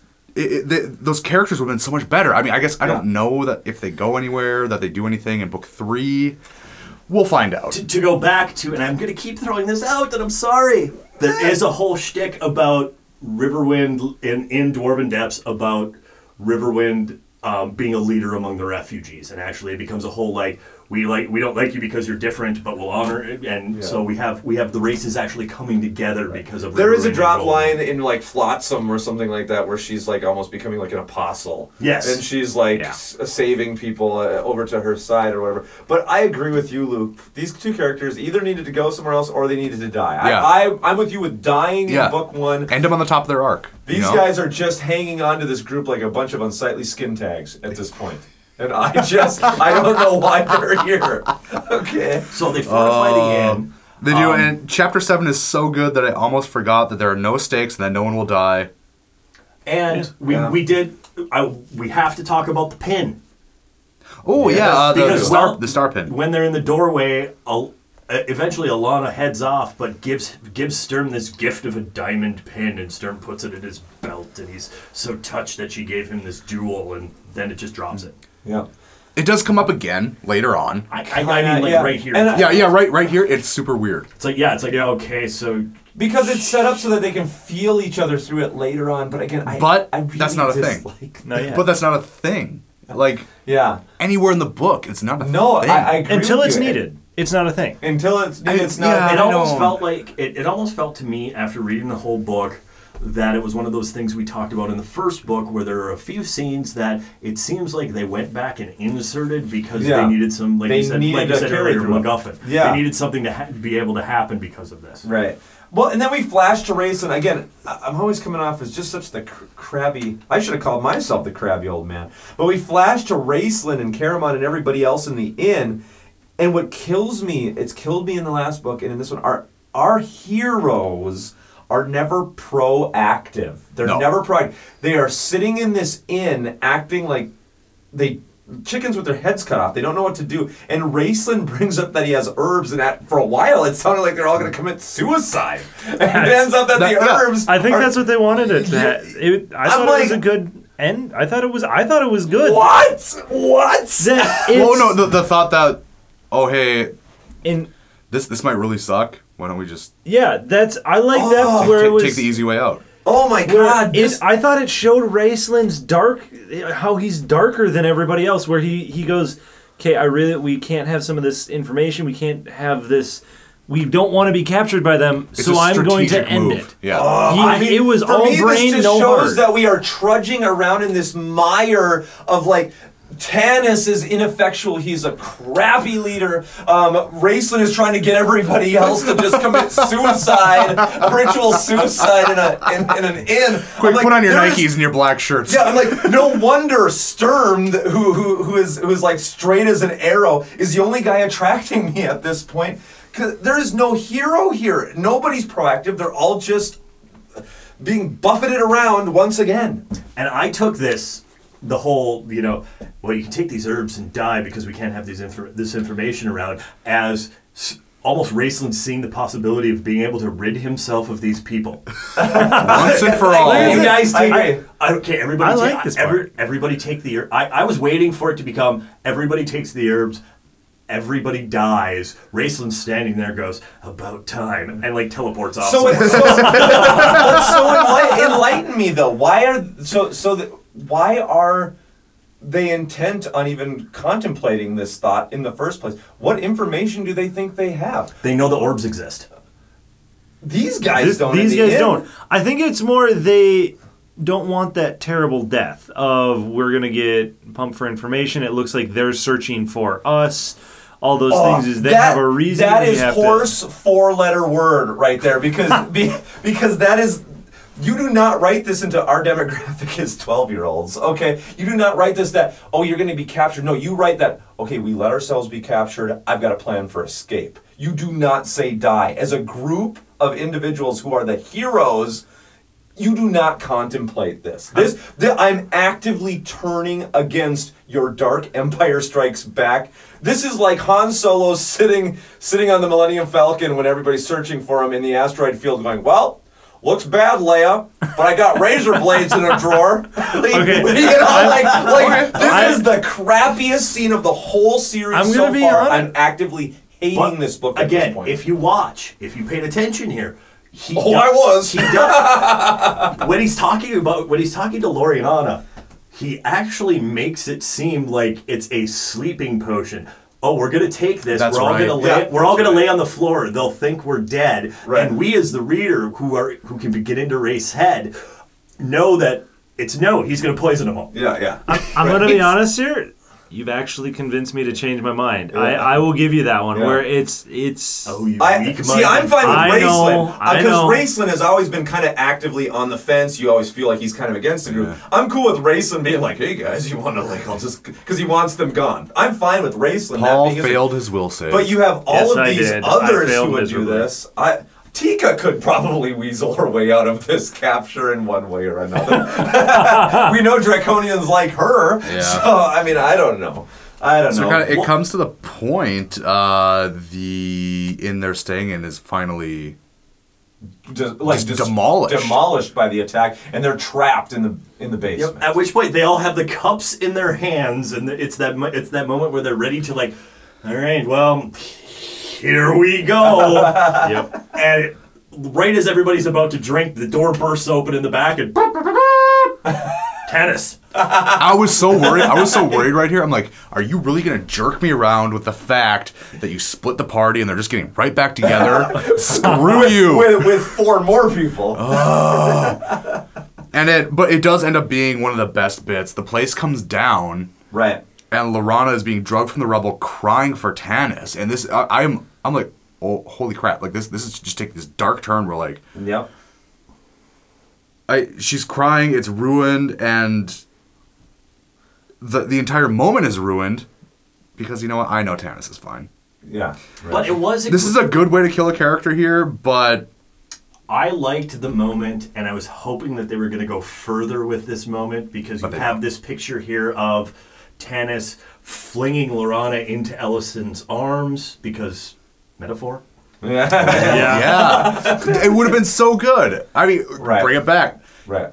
I what what I wrote down. Uh, either this is a good way to either kill off Tanis or Tas, and but it won't. I, I know it won't. This book series doesn't have the balls to kill somebody. I I, will say, if they killed Especially Tas, I'd be out.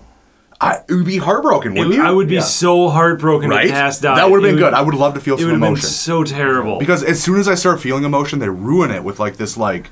Retractual, like, oh, it's just okay. Everybody's fine. The party's back together. We're gonna be okay. I don't know. And I don't. Well, and we do have this scene of right as the inn collapses is right when everybody else gets to the scene.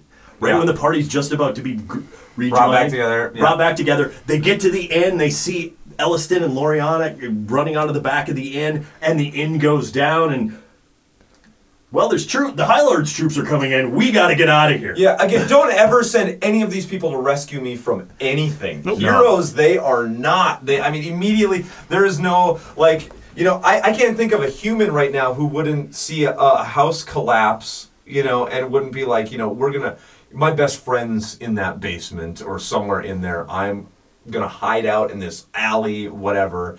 Uh, I, I just don't understand. And again, for what? Because they're worried about getting captured because they kind of have the knowledge of the dragon orbs. You had the freaking hammer that was going to make dragon lances that you just kind of willy nilly gave to the dwarves. What, what you wasn't willy-nilly. What do you care about top secret information?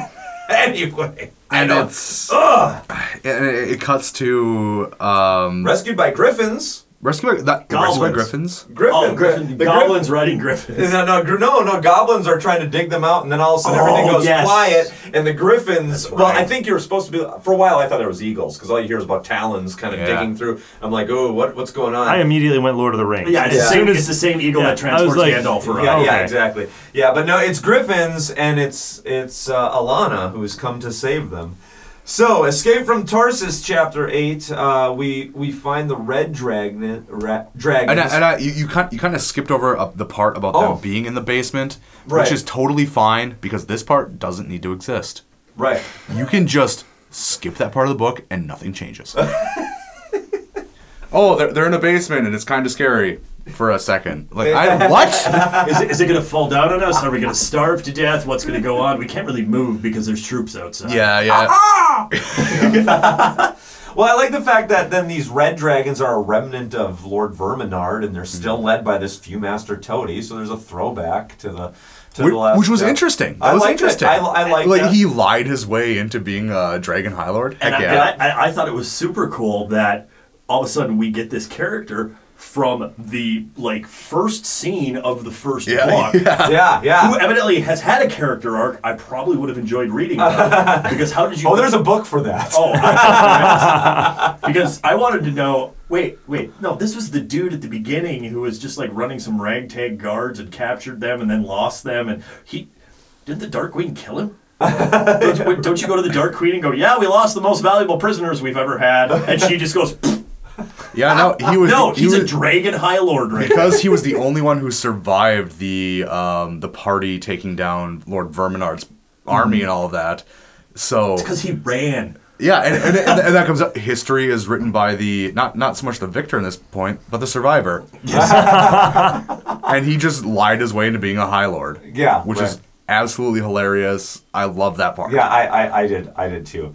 So let's jump onto the back of these griffins here. Alhana Starbreeze comes and rescues them. She needs warriors to help find her father.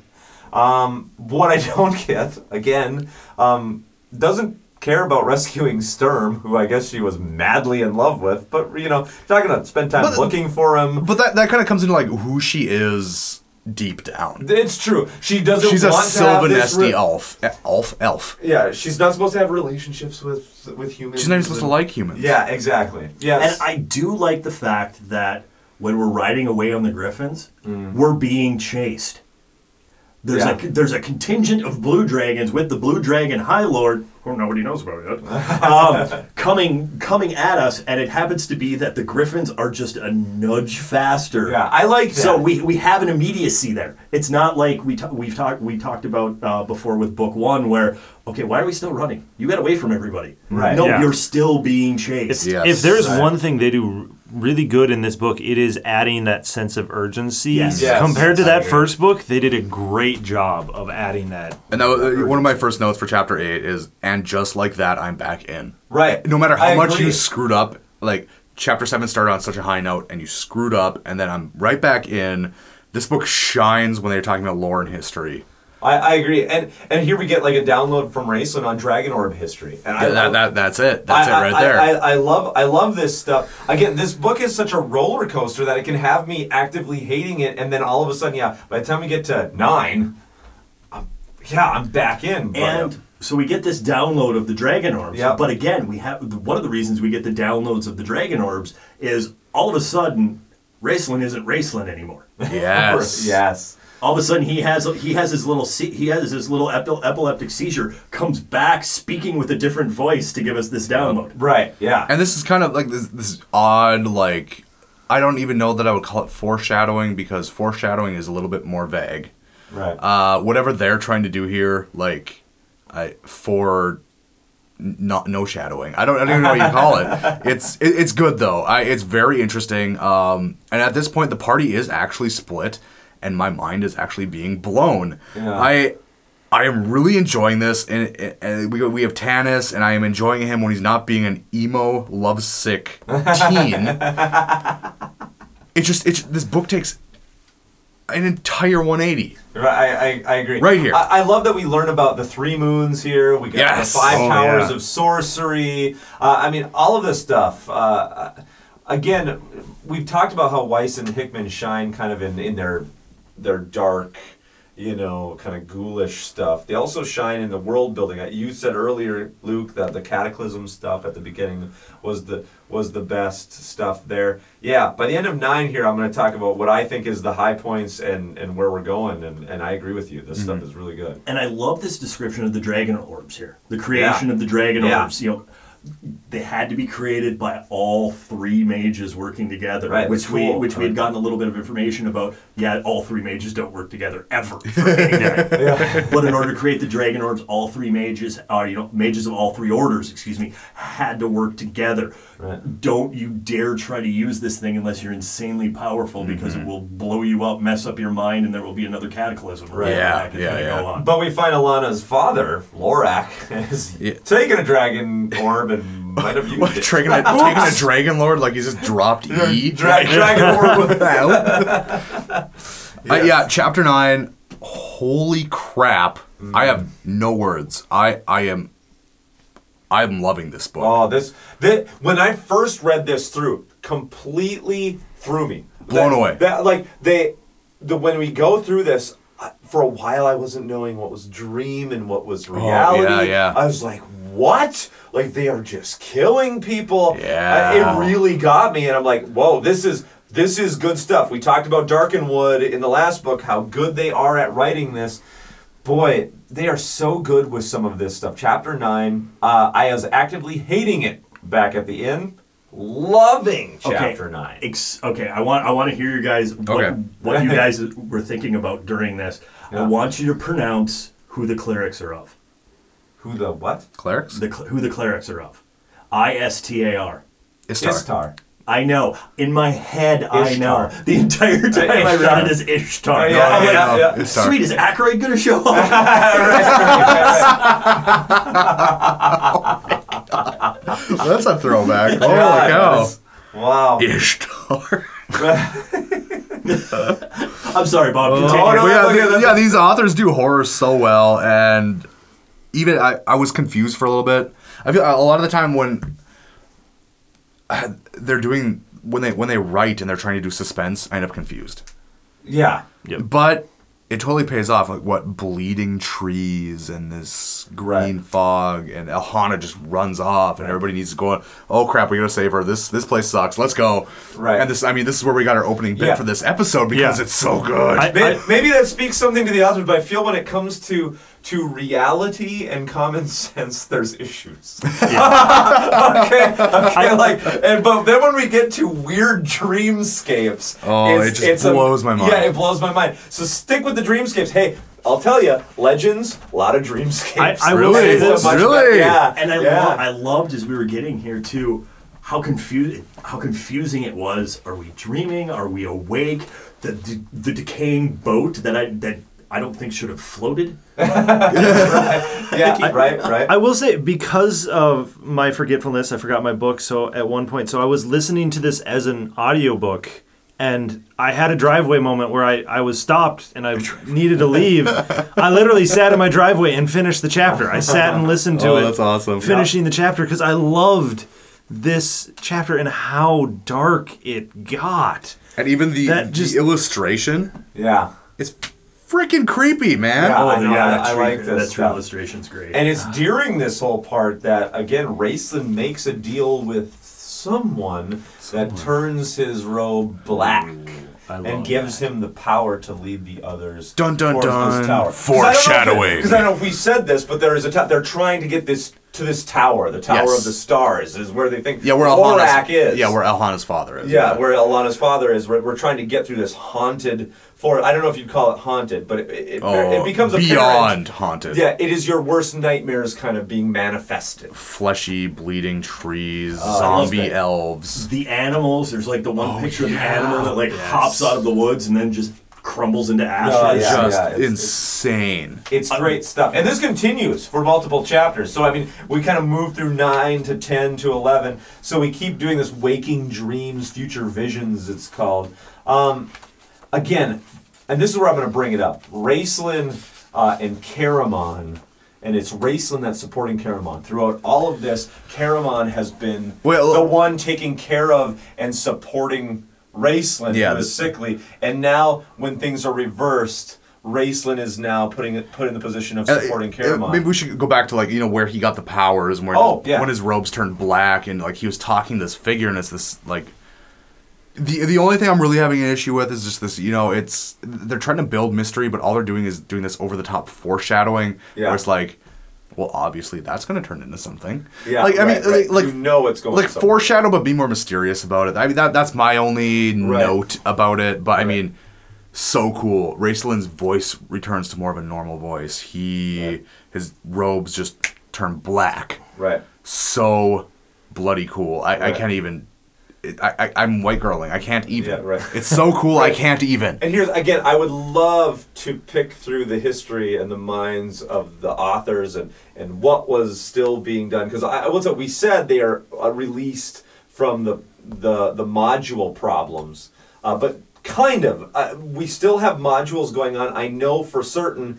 According to to the annotated version, that is not until the Tomb of Huma, Huma Tomb, The the the Tuma Huma. Tuma of Huma that they are officially they catch up with all the modules and they are perfectly 100% Wow. free of, of, of all the modules but i think they had more license and more freedom in here so i don't know what's holdovers and what and what's what. I, I do feel like there was sometimes struggle. I know of instances where weis wanted to kill characters and not keep them around and well, they kind of had to keep them through. So i don't know what all the struggles were but the strongest things luke you said it the, the cataclysm stuff and everything and now here when they do dark dreamscapes and man this relationship that gets fleshed out here more with raistlin and Caramon. Oh, so good. I mean, that's what we did as our stinger at the beginning here, Yeah. and, and, uh, they are so good. This is the meat. This is what I think most people want to hear more about. This is what Legends is about. You know, most people hold Oh. Legends. I would say uh, uh, slightly above these three books. This is why I think Weis, especially maybe Hickman, knew this was the stuff and Mm-hmm. and turned that into another trilogy. And you, you said before too. Yeah. Give me skeleton warriors any day. Oh, any day, yeah, give me yeah. Especially fading skeleton warriors you can't hit, but they can hit you. Oh, yeah, yeah. Yep. The writing here takes such a gigantic leap up. It- Yeah. This almost, like you said, how can we? You turn 180 degrees. How can you possibly turn 180 degrees from one chapter to the next? It's because it's not like you're reading the same book. No, You're- it's you're- not you're- at all. You're flipping. I don't know. Maybe we're flipping authors here. I hope both of them don't listen and go like, "Hey, they're downing my chapters and loving on so and so chapters." But whoever's doing this stuff, this is fantastic. Well, we have this amazing. moment here after Raistlin's robes turn black, after Caramon's been speared by the skeletal warriors and is being supported by his brother. That nice twist. I want Yeah. to say juxtaposition. that nice. That's my word. That that that nice twist of what this relationship used to be, and. Raistlin draws this circle on the ground and step in here for my protection. And Sturm stands outside and says, "No, you're an evil magician. I will not put you on. I Yeah, will not that- put that's myself so good. your yeah. And that was kind of I, I had this little bit of a moment like I I, I didn't know that Sturm died in this book. Um, One of the few things that hasn't been spoiled for me between I, you guys slipping, I, and I, that's fine, and us watching the Dragonlance cartoon. yeah, right. um, But I almost I started getting this feeling that, and it's it's a bad feeling. I don't like when I get this feeling. Yeah. What I call this feeling is the Michael Scott office feeling, and what I mean by that was there was a point in time when Steve Carell knew he wasn't going to be in the office, and he let everybody know, and everybody knew it was coming. So what the writers did was they turned it around and they made him seem like such a nice guy. Uh huh. But where previous to that, Michael Scott was kind of a dirtbag. Yeah, right, right. And it, and this is my first hint at it. Yeah. When Sturm is doing this thing, I mean, Sturm has always been this upstanding knight of a guy, but now when he's really taking a stand on something, yeah. that's my. I'm giving him a little uh, Michael Scott. Ooh, I didn't catch Michael that. I like Scott that leaving the I really office like that. point. I'm like, uh oh, I like that. uh oh, uh oh.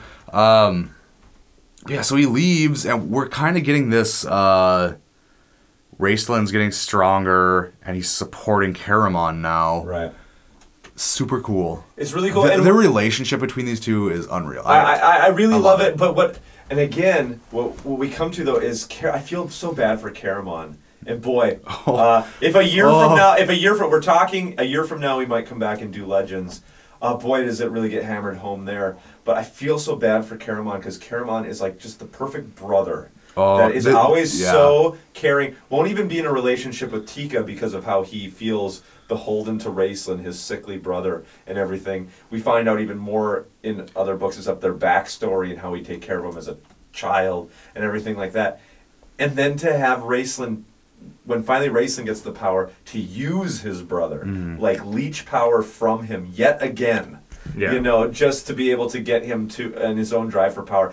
I love, I love that. I, I hate, I hate it in a, in a like the way you should. You know, like the like Raistlin. Oh, you're, you're ticking me off. But but this is great. This is the the feelings that I'm feeling are is what a book should elicit from me. I'm invested in these characters. I'm getting emotional about their struggles. Uh, this is good stuff. This is this is the meaty part of this. Absolutely. It is, and we have this point where we almost do kind of. Raistlin actually kind of almost explains that they're in a nightmare, Yeah. um, but not really. So No. you really don't know what's going on, and Sturm just walks away from everybody into the dark woods, and it's that because he won't be protected by the evil by the evil mage. Right. And so it is that point. Where, where the hell's Sturm going? Yeah, right, Sturm exactly. can't walk off into the woods by Right. himself. He's gonna die. Right, right. And eventually we get into this tower. I mean, everybody's dying. Uh, by the Uh, end, everybody's. Uh, the, the only thing I want to bring up about the uh, the whole uh, Raist Ka- Caramon, you know, leaving him to die thing was it. It was very. I it made me think of you know how movies are these days, where a lot of things are said, Yeah. but very few things are showed. yeah. And I I felt a lot of that in this book, where a lot of things are said, Yeah. but right here it is shown Yeah. how much Caramon. Show me, don't tell me is a big yeah, deal. Yeah, yeah. How much Caramon cares for his brother to the fact where he, I'm dying because of him, Yeah. But like I'm gonna lie and I'm gonna say that it's not his fault. Yeah. Because I I- told him to go away. Yeah, I that Yeah. that like I'm actually getting like real life human feels. Yeah, no, in I this agree. part of the book. I agree, uh, and that again, why? Oh, how can you do 180? This this is why you Yes, can do a right here. Yeah. So you they they they enter into the tower. We go well. We jump in here with chapter 10 and chapter ten we're mid nightmare, of course. But we have this. We have these great pictures where all of a sudden everybody's separated again. Right. Everybody's in different little groups that are in different little mm-hmm. places, but everybody's in the nightmare, and everybody's in the nightmare, including the people who weren't like with them when they started Yeah. You, this. yeah. You have Kitiara, who we haven't heard from. Yeah, now Tan- Is it in this Tanis is well? literally caught between the two two women he loves. Yeah.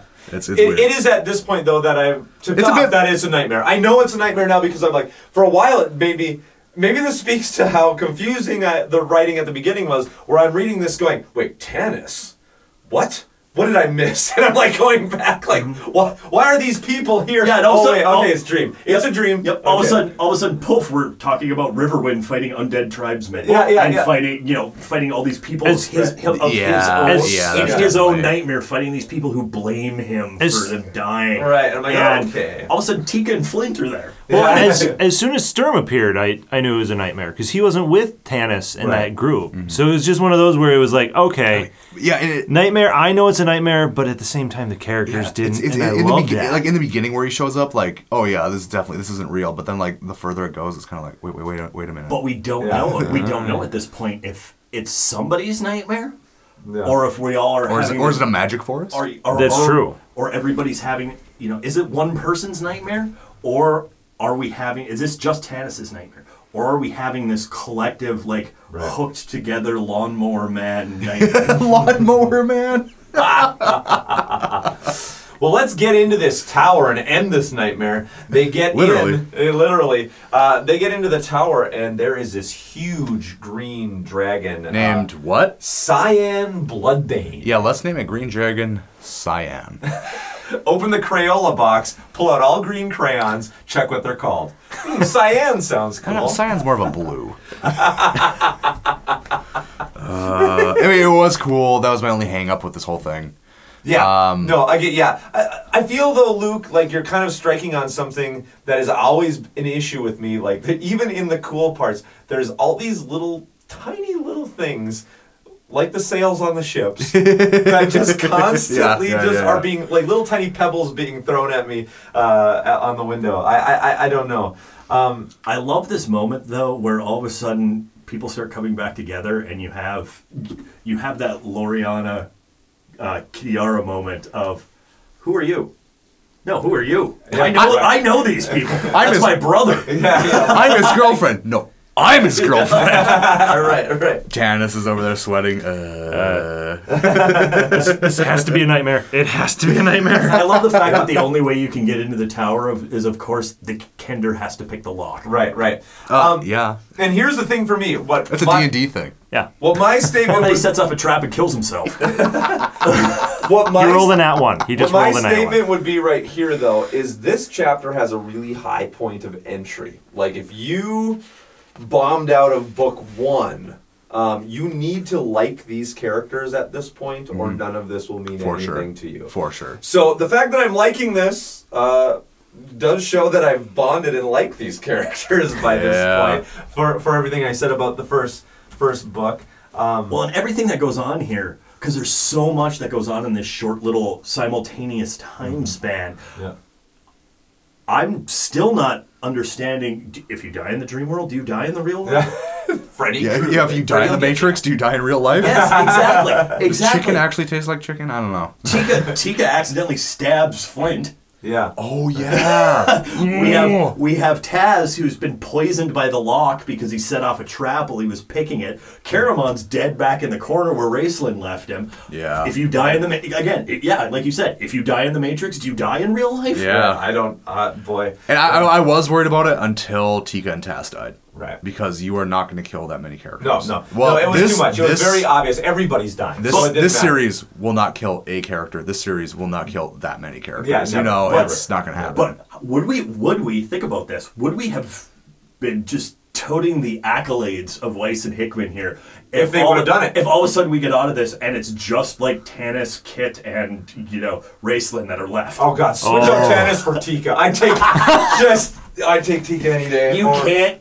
You can't. the Tika Chronicles. The Tika Chronicles. I would read them. You can't kill your Han Solo, Oh, he- or can oh, you? Oh, Dun, dun, dun. Han Solo. He is not. No, no. I just mean the male hero. I mean the male free hero. That's all I meant by that. He's, he's a younger Han Solo who's a little emotional. I meant, yeah. I meant the Yeah. male Ha- hasn't quite hero. been smuggling that Maybe long. that's what this new Han Solo movie will be. It's kind of a Tanis Yeah, take yeah, on Han yeah, Solo. except- Him and Chewie except- are young, I emotional, will- flying around the Except galaxy. Tanis is 130 years old, dude. and and Chewie has the emo. no, no. Flipping That, that's a thing on. Tumblr somewhere. I don't know.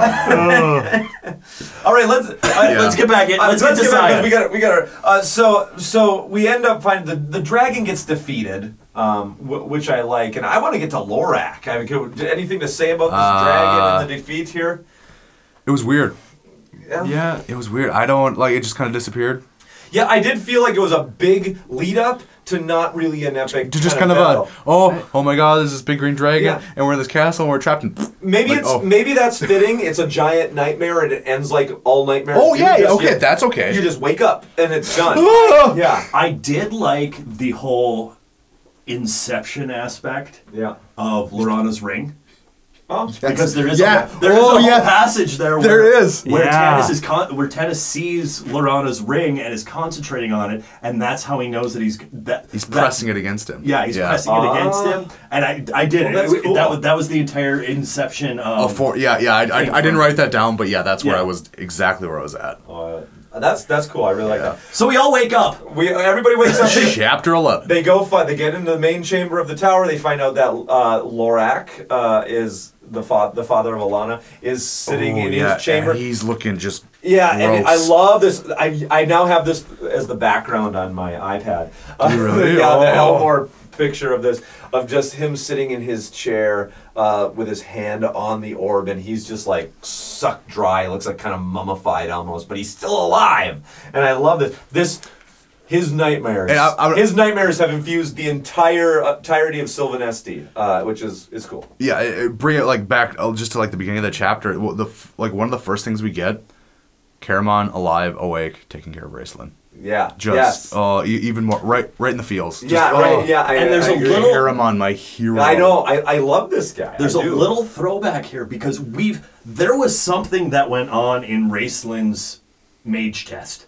In his Oh, yeah, yeah, test. yeah, there's a little- and we have a little blurb here about um, it had something to do with Caramon Yes. in his mage test that Raistlin had to do or something had to happen, and we just get this little nudge blurb here where Caramon also knows what happened during the mage test, and that was Are part, we? We that, probably that was part of Are it. we talking about that? That's kind We're of. no, we're not. Getting, no, we we no, we just okay. get this. We ju- we just get this little nudge here of of how long Caramon has been taking care of his brother, Right. and how much love he has for his brother. Because this almost sounds like it's not the first time. This is not the first time his brother has been a complete. Yes. There is like uh, one one of the coolest things in this book. I, I have written down here. Uh, well, in my book, page one twenty four. Um, wh- wh- where were we? Uh, what is it? The half elf said quietly. Is he dead? And Race Raistlin, who? Blinking. He saw Tanis looking at Lorac. Oh, Lorac. No, I, I don't. I don't believe so. Not yet. Like it's such a. Yeah. It's just like just Yeah. we're getting more of that show me, don't tell me Yep. about his hourglass eyes, about what they do, about how distracting all of this is. I, and I just, I mean, think about it, like every time you look at like an organic person, you know, like you see all of them, you see them dying, you see them being born, and it's how distracting that is, how distracting it is having somebody else in your brain, Right. and you really get that here in, in just a couple sentences. Yeah. No, I I really like this, and, and, and I mean I. I did get confused on the whole explanation of well, Dragon Orb switch allegiances. Yeah. It was it, it was it was part it was Lorac's for a while, then it was Cyan's for a while. Is it Laurana's? You know, it the dra- evidently this thing has a consciousness somewhere. Right. Right. So anyway, uh, Alhana gets up to the throne. She's able to break through the dream, um, and all the companions are re- reunited in the chamber. Uh, again, I would s- tell anybody go look up this art by Elmore. Um, if you have the art book, Art of Dragonlance, it's page 100, but it's very cool. It looks like a cover of an Iron Maiden album, and I kind of, I kind of dig it. Um, but let's get to uh, chapter 12. We got to get moving on. Chapter 12, Vision Shared. Uh, yeah. Oh, The death of Lorac. yeah. yes. Chapter 12, The Return of the Subtitle. Dang it, you guys. I was just praising you about So, getting rid so of here's those. here's what we were talking about, like in, in book one, uh, where, where where Paul was like, you could probably just read through some of these and not read the chapter. You don't have to read chapter twelve because visions are shared. So the people who weren't with us on this dream have shared this vision. Oh, oh and Lorac dies. There, don't read chapter Well, twelve. to be fair, chapter twelve was short. It was short. so all of the rest of our heroes uh, that were trapped in the inn have gotten out, and they're on their way to Icewall. Um, and Flint and Laurana and Tas Nice have name, this- nice name. Yeah, I know, great. Uh, it's a wall of ice, uh, and they they all have the same dream. They kind of wake up from having kind of the same dream, and that's it. It's like just thrown in there as this little tag, and then all of a sudden we're back with Tanis and Silvanesti. Yeah, I, I, and I, I like the aspect though too that there again there is a little drop. I'm the king of the little drops. Yeah, yeah. Uh, um, that's such a weird title, Clob. That's that's I a new call one. myself king of the little drops. to my left, King I of the am Little the- Drops. Well, Clob. I, I am older than all of you. You'll learn. Um, it is just little drops at this point. Now, but there's this one tiny little drop in here where you we jump into Lori- Laurana's head.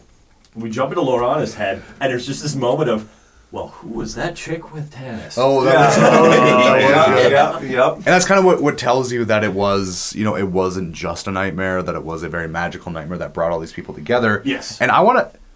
Was Kit actually there? we don't know I don't. Yeah, because Yeah. you don't really get that. Like, I mean, because we haven't jumped to her head yet. I. We, but, we still don't know where she is. but, but even when we do, like, she's just kind of like, "Oh, hey, Tanis, what's up?" It's like it's not like, weren't we in a thing? Um, Yeah. well, we're, that is brought up later. Yeah. That is Yeah, brought up. in is, book that three. is true. That Uh, brought I, up. I, I am gonna I'm gonna bring it back. Um, to bring it on back now. bring it on back. That's my that's kind of my that's my catchphrase. I'm gonna bring it back.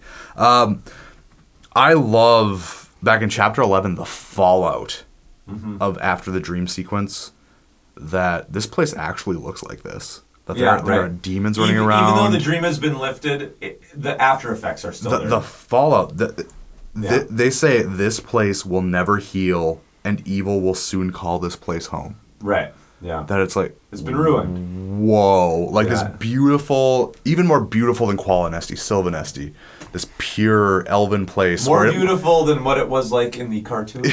it's not just windows pasted onto trees. Well, can we? Oh, ah, hey, that's good. easy and So good. This this perfect place ruined forever. And I love the fact that everybody's kind of waking up and everybody's kind of stumbling into the room together Mm-hmm. and going, did that really just happen? And then all of a sudden we have Tas coming in and going, boing, boing, boing. Well, that was fun. Did you all have the same dream? I, once again, Hey man, Tas is my favorite character. hey, you guys, the Oculus Rift update is crazy. Like, the way the way Tas just approaches everything is just I love Hilarious. it. It makes I- I- everything hilarious. any tension, anything that you need broken, throw Tas in. It's great. Right. I do like the fact that going back to ta- chapter 12, that Tanis talks about how he and Raistlin's relationship has kind of forever changed because of what happened. And I, I like that. uh, wait, You got to call that out because let me tell you, at this point, Tanis, you are the leader. You're responsible for everyone's lives. And you got this shifty guy that keeps hanging out with you. Kind of actively always working against you, and now he's just put Eh, on black yeah. robes, and I mean, I mean, why would you ever trust this guy And, again? yeah, that- he's that- been trying to get you guys to commit suicide in the bot- bottom him in. and that'll, that, that'll you know, throw back to what he said earlier. I'm not following him. We're Yeah. just kind of going to the same place. Same place, yeah. I like almost like they're two leaders. They're co-leaders in some way. So, you know, and, and nobody's listening to Raistlin necessarily.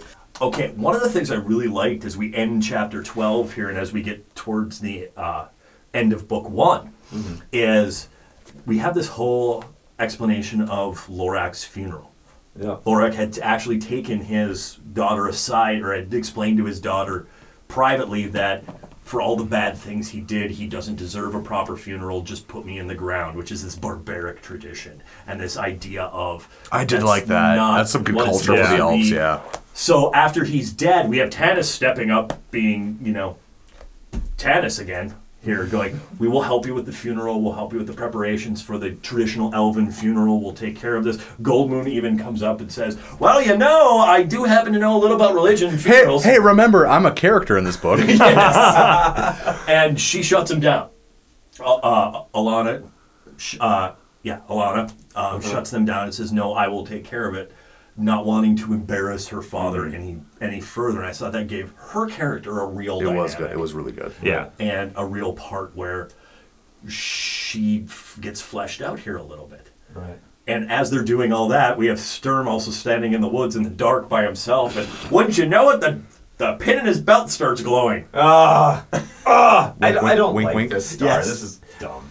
Yeah. Uh, I I do love. Foreshadowing. It was really weird though. Here, I mean, he's an elf, so he's all about trees, and they're burying Lorax. the, the, they're burying the The Lorax. Lorax Yeah. under a tree. I'm just like, did they bury him in a thneed? Because a thneed is something I will not that bury every him. elf needs. I will not bury him underneath a tree.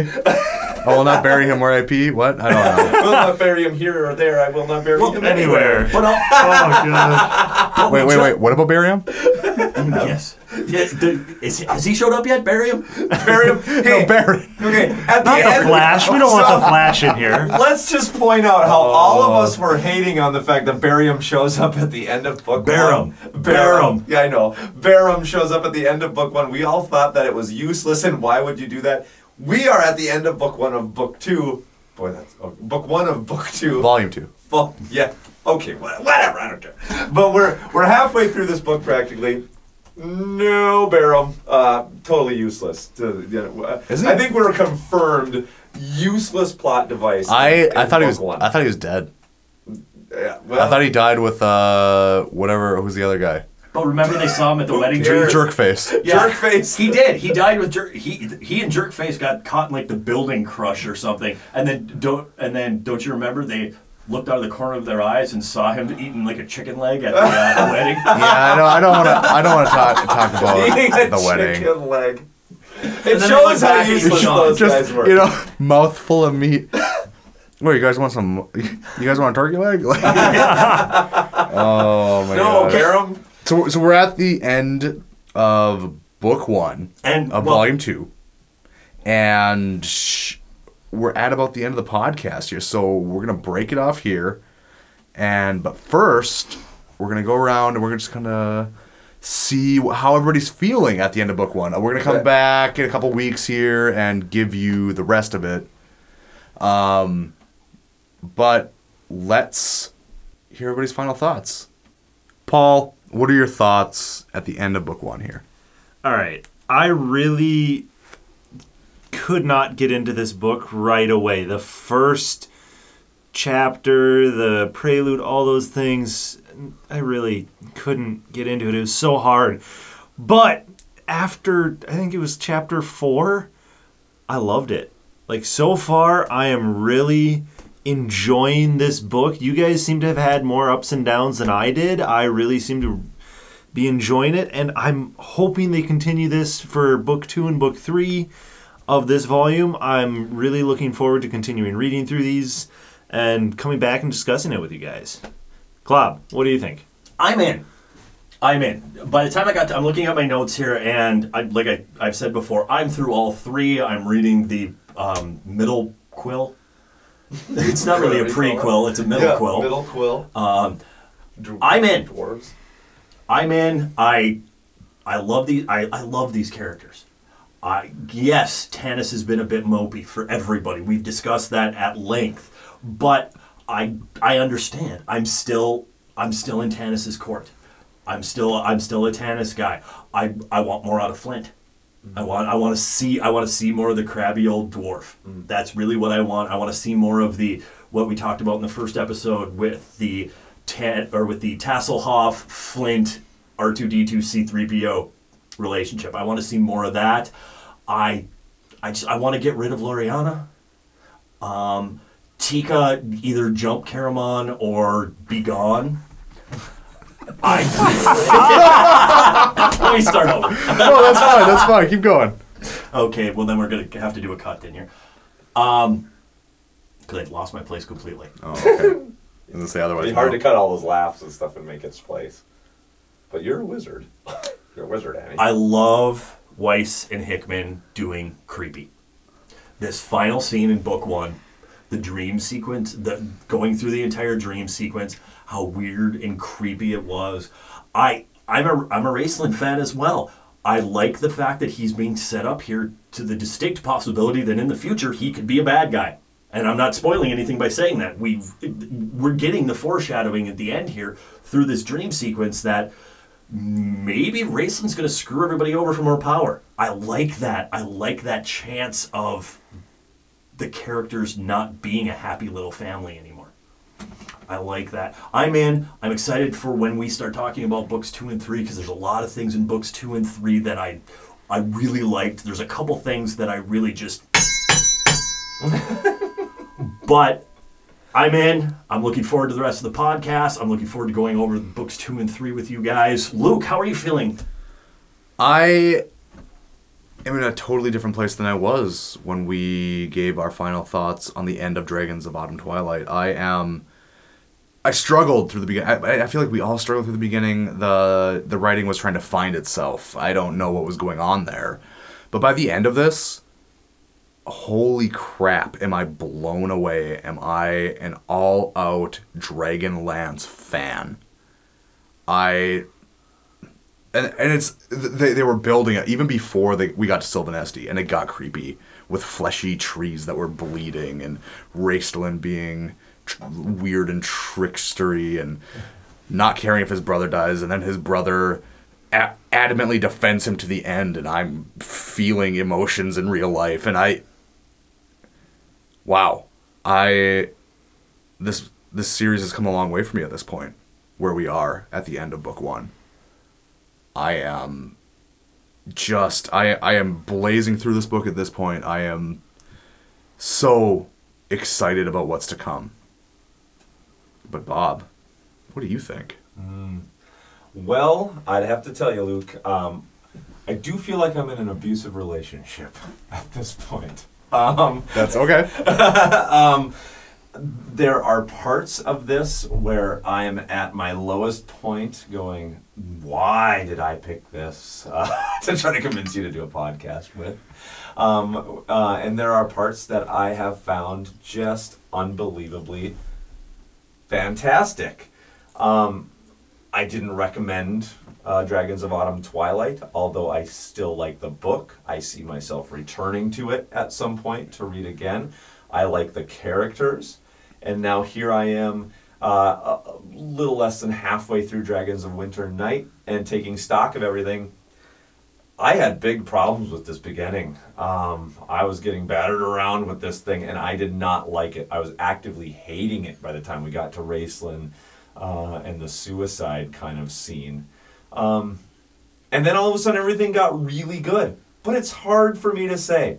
Do I think all of this nightmare stuff and relationship of Raistlin and Caramon is that good just because it's next to something that I found so awful? Um, and and so I'm I'm wanting to continue. Um, is this the darkest book? Yes, I've been to my darkest places uh, at this point with, with this book. Uh, but I'm seeing uh, I'm seeing light here. Uh, if it were not for the end of book one here being this strong, um, I would already be able to throw out a not, not recommend on Dra- Dragons of Winter Night just for the problems that I had in in Tarsis. Um, unlike the Apostle Paul, I did not see any light when I got to Tarsus. Um, but here at the end in this dreamscape, fantastic. So I am tentatively looking forward that things hopefully in two and three will continue to get better. And by the climax of this book, I will be able to give it a recommend. I know there's strong feelings out there uh, on the Dragonlance series. So, uh, who do you agree with? What do you think? What parts do you love? What parts uh, irritate you, if any? Um, please send us your thoughts.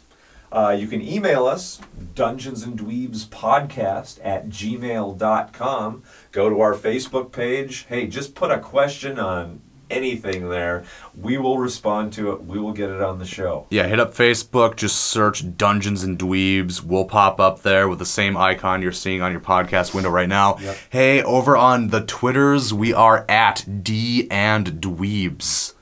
Feel free to tweet at us. I I'm constantly throwing out just random crap and random stats about the podcast.